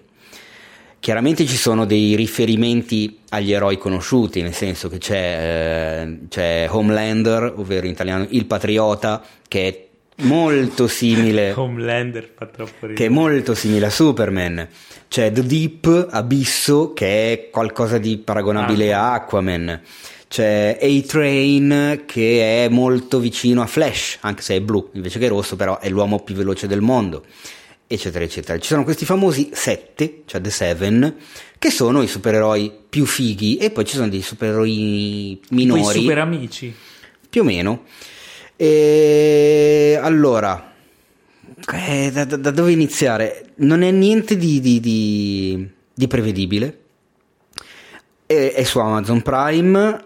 Ogni puntata inizia con un bel cartellone di avverte- avvertimenti sulla, come si dice, sulla Violenza. sulla violenza, la nudità, il sesso, il turpiloquio, le scene esplicite, le scene di sangue, gli omicidi, e la crudeltà. Ed è tutto vero, cioè non, non sono esagerate quelle indicazioni. Quindi fateci un favore. Fateci un favore, bambini, esatto. Cast che vede Elizabeth Shue nei panni della- dell'amministratore delegato di questa multinazionale, che è la, diciamo, la numero due di questa multinazionale. C'è Carly Urban, Mitico. mitico, che avete fatto The Pre- Preacher, ha fatto Il Signore degli Anelli, tra l'altro, Già, anche lui. vero, vero. E ha fatto soprattutto Dread. E ha fatto anche vi Dredd, consiglio di vero. Fa- fateci un favore. guardate. Fateci un favore, Dread 2012 capolavoro. Ecco, specifica quale Dredd. sì, non perché- quello con Stallone. Ecco.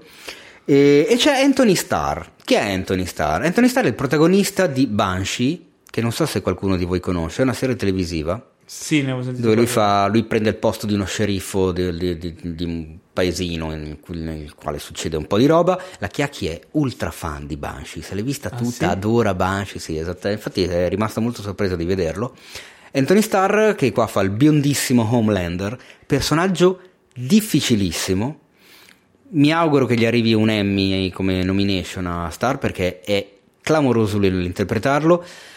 Questi eroi non sono gli eroi ai quali siamo abituati perché nascondono molti lati oscuri, non sono affatto buoni come sembrano, eh, ma sono tutto il contrario, hanno una valanga di cose da nascondere, una valanga di difetti soprattutto, eh, ma anche peggio degli esseri umani, cioè non sono supereroi che però in fondo sono come noi, no, sono molto peggio. Mm, molto molto interessante. E la storia, diciamo che vede, questi, chi sono questi The Boys? I The Boys sono quattro persone che non vi sto a specificare chi siano, che indagano su questi eh, Ah, supereroi. supereroi, No, assolutamente, loro sono The Seven. Ah, giusto. I principali sono The Seven, poi ce ne sono altri minori, non Insomma, c'è rappresentati. tutto un universo narrativo abbastanza complesso. Molto complessi, i personaggi sono quadridimensionali, neanche tridimensionali, sono ultra sfaccettati.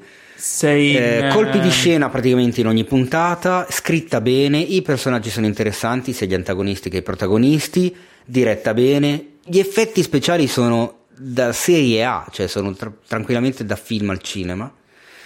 E si ride anche spesso, oltre a humor nero ci sono anche molte scene proprio eh, quasi da comedy, Mhm. senza, senza nessuna parte dark. E si conclude anche co- Eh, eh. in una maniera ancora più inaspettata che nel resto della Ma serie. ti chiedo soltanto, sei... Cioè, ci- rimani con la voglia di vedere una seconda stagione? Porca puttana, Ok, direi di sì. Co- ah, altro punto a favore: colonna sonora per una volta eh, di canzoni esistenti e non colonna sonora originale scritta per la serie. Colonna sonora bellissima, Mm. molto bella, mol- molto rocchettona, molto cattiva. Insomma, molto... sembra che hanno investito. Cazzo, sangue, sudore, lacrime. No, The Boys assolutamente mega consigliata. Non ho ancora scritto la Fateci un recensione, tanto non avrò tempo. Io ma me lo farò Vi basti presto. questa. Io me lo farò presto questo favore. Allora, niente, prima di chiudere mh, ti chiedo soltanto una cosa. Vogliamo dire due parole su Stranger Things stagione 3? O c'è poco da dire? Turn around. No, allora, lascia stare, che non Look ricomincia con questa you cosa che mi fa incazzare. A me eh, credo che sia la, la stagione che mi è piaciuta meno. Però io ho sentito anche di persone a cui è piaciuta di più. Quindi, a te? Eh, la smetti con questa cosa? Ah, tra l'altro ti dirò una cosa. Non sono un grande amante della storia infinita.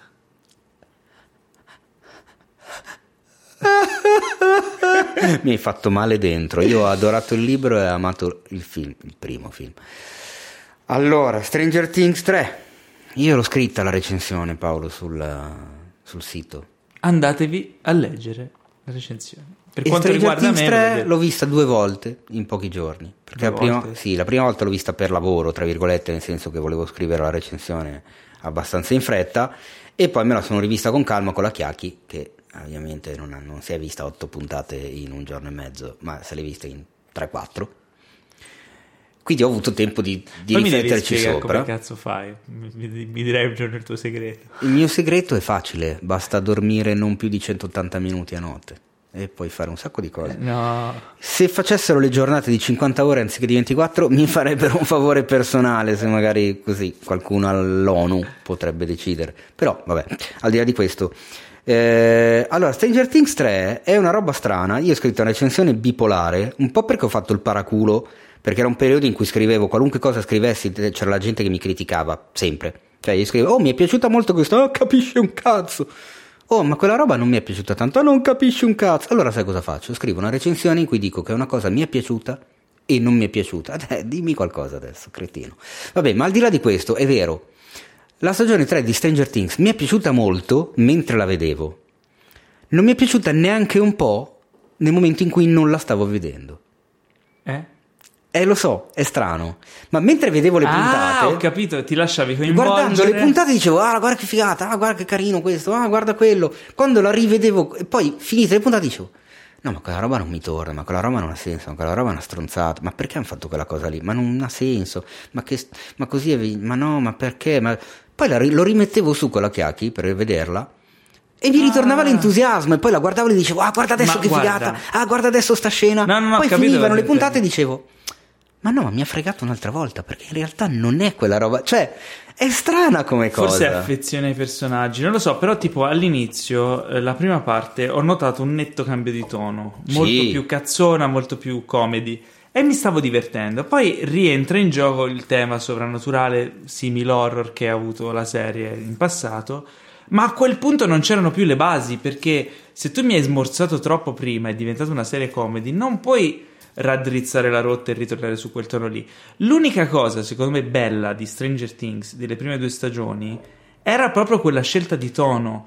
eh, di quest'horror con i ragazzini che era un po' horror ma soft horror Della prima, secondo me. della la prima seconda già ma la seconda lo manteneva secondo Mm. me riusciva in questa no in questa eh, il, il tono se ne va a fanculo perché non riesce a essere coeso e inizia a saltare diventa sempre più schizofrenica inizia a saltare in qua e in là non riesco più a seguirla personaggi che erano seri e molto quadrati come Hopper diventa una macchietta travestito da Magnum PI Eh, soprattutto diventa un personaggio completamente schizzato. Cioè, Sì, passa eh. dall'essere un bambino innamorato a uno psicopatico, al poliziotto quello in gamba che sa come va la vita e quindi riesce a, a Non lo risolvere la più sul situazione. serio. Ah, no, assolutamente. Non, boh. Ci sono un paio di trovate proprio tirate per i capelli per, per stupire. Me il personaggio di Winona Ryder anche non ha più senso rispetto a quello che era nelle stagioni prima. Si è perso tantissimo, cioè, ma anche Eh, lì la questione dei, dei- dei figli, cioè, una volta erano così importanti, qua per Sì, sette no, puntate no. non gliene eh, frega eh, assolutamente E soprattutto il personaggio di 11, di Eleven, Mm? Che diventa un problema per i sceneggiatori più che una risorsa. Viene usato sempre nello stesso modo finché non diventa scomodo e viene messo da parte, poi ripreso, poi non c'è più sviluppo dei personaggi. Inizia con un potenziale. Non mi è piaciuta l'introduzione, del, anzi la- la- l'enorme spazio che hanno deciso di dare in questa stagione alla sorellina di Lucas, che adesso non mi viene in mente come si chiama, comunque la, la- bambinetta saccente Mhm. di colore che sta con, eh, Sì. con Dustin e gli altri due, l'ho trovata insopportabile. Mi è piaciuta moltissimo invece eh, l'introduzione sia del personaggio, sia la sua scrittura, sia l'interpretazione, sia l'attrice, il personaggio di Robin, interpretato da Maya Hawke, figlia di Ethan Hawke e Uma Thurman. Ah, è vero. Molto bella lei, Sì, molto brava secondo me lei e personaggio assolutamente interessantissimo. Però anche lì, quando arriva al culmine lo sviluppo del personaggio, crolla anche quel personaggio lì. Non posso dire di più per non spoilerare per chi Mm. non l'abbia vista, però c'ha una crescita, poi arriva il momento in cui dovrebbe veramente ah, prendere insomma una sua quadratura finale il personaggio, quindi completare un'evoluzione o comunque esprimersi al meglio, e invece da lì in poi diventa una pedina qualunque. A me invece quella scelta lì è piaciuta. E, e lì per lì, perché ti fa il colpo di scena, anche a me è piaciuto il colpo di scena, poi dopo, eh, via, basta, dobbiamo Eh, arrivare ma alla è fine. è un po' tutta banalità. la stagione È così. tutta così. Tutti, anche eh. il personaggio di, di lui, come si chiama? Mm, Il gelataio. Sì, Steve? Steve, il personaggio di Steve eh, diventa anche lui una macchietta. Eh, Ma banalmente anche il personaggio Già nella seconda stagione. Anche il personaggio di. Will, che nella prima stagione era quello che, non- che era stato rapito, era andato nel. Ah, lui è sempre stato nel inutile Sottosopra. In questa stagione lui cioè, passa dal giochiamo a Dungeons and Dragons a lo sento, è vicino e Sì, si no, tocca la lui- nuca. Già dalla seconda stagione. E basta. Sono alcuni personaggi solo sono, sono rimasti perché la gente si è affezionata ma non sanno come usarli. E, mh, onestamente ti dico la verità, avrei preferito che l'avessero chiusa con la seconda stagione piuttosto che vedere In realtà nelle intenzioni dei Duffer doveva concludersi con la prima. Sì, è no, stata ma infatti, Netflix a già la seconda- No, fatene un'altra. Eh, spero, cioè, sicuramente ne faranno una quarta visto il successo. Allora, spero che abbiano anche il coraggio. cosa volevo chiarire una situazione. Io spero che abbiano il coraggio di un bel cambio di rotta. Dopo, la- dopo che è andata in onda la terza, che chiaramente Netflix mette a disposizione tutte le puntate nello stesso giorno, dopo qualche giorno un sacco di gente ha dato la news. Stranger Things confermata per la quarta stagione, ci sarà una quarta stagione di Stranger Things, Stranger Things, si arriva anche, alla- arriva anche la quarta stagione, ma si sa dall'anno scorso. Cioè, quando è finita la seconda, Sì, che avevano, l'avevano rinnovato per due stagioni. Avevano rinnovato Eh, per due. Sai com'è? Ma che cazzo di Sempre news così. è? Eh, Non è una news. serve una news su, su Stranger Things. Vabbè, Vai, ce l'abbiamo già da prima. Vabbè, E- comunque niente. e- eh, vabbè, come si conclude questa terza, io sono veramente molto curioso di vedere cosa faranno nella quarta. Uno, perché chiudono in una maniera che sembra che chiudano molte cose. Bah, e due, perché chiudono in una maniera che è di un banale Esatto. imbarazzante. Tu dici, ma, come, ma perché? Ma ancora? No, banalità. Non lo so, non lo Vabbè, so. Non ho- quindi boh, voglio vedere, voglio vedere non- che faranno. Però oh, è la loro serie di così- punta, eh. Non sono neanche Net-. Netflix ha detto che Stranger Things nella prima settimana è stata la stagione di, la, la serie di Netflix più vista su Netflix della storia di Netflix la- e quindi fidiamoci Che è la di serie Netflix. più chiacchierata. Sì, però Allora, ragazzi, la serie i dati di li, punta, li dà Netflix. me, la, è un po' la come serie dire di qualità Salve, lei che ha una pizzeria, la sua pizza è buona? E lui, Sì. cosa vuoi pensi? è la ecco. più buona di tutte. E Netflix mi viene a dire che le Stranger Things, che guarda caso è la loro serie di punta, la terza stagione è stata la più vista della storia di Netflix, su Netflix. E siamo noi di Netflix che lo, te lo diciamo, quindi fidati. Sì, ma i dati Netflix, ma i dati non li divulghiamo, però oh, fidati, è stata la più vista da quando esistiamo noi. E uno dice, ma, beh, ma perché Eh. dovrei crederti? Cioè, Ma fatemi un favore, anzi fateci un favore, piuttosto guardatevi Mindhunter che Ecco. sta per partire con la seconda stagione. E intanto vi ringraziamo per averci Ah, è ascoltato. finito qua? Eh sì, finisce Ma di già? Eh, vedrai, di cosa volevi parlare? Di cosa vuoi parlare ancora? Eh? ah, adesso possiamo parlare della tua maglietta di Batman.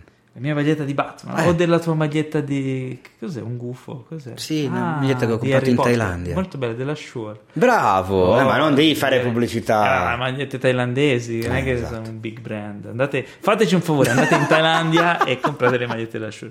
Grazie per averci ascoltato. Se non siete ancora iscritti, vi preghiamo di farlo e di lasciare una bella recensione a 5 stelle per aiutarci a diffondere il nostro magnifico podcast.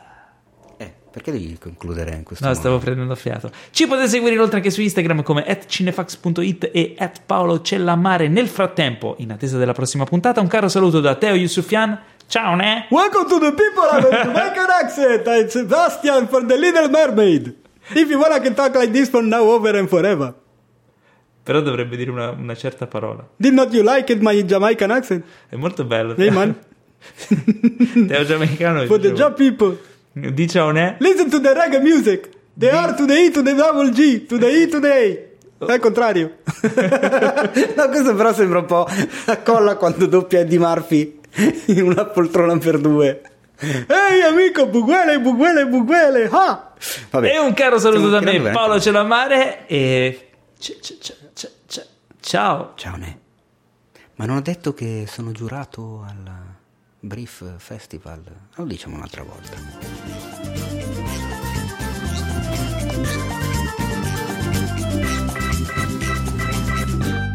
Questo podcast è stato presentato da The Best Blend.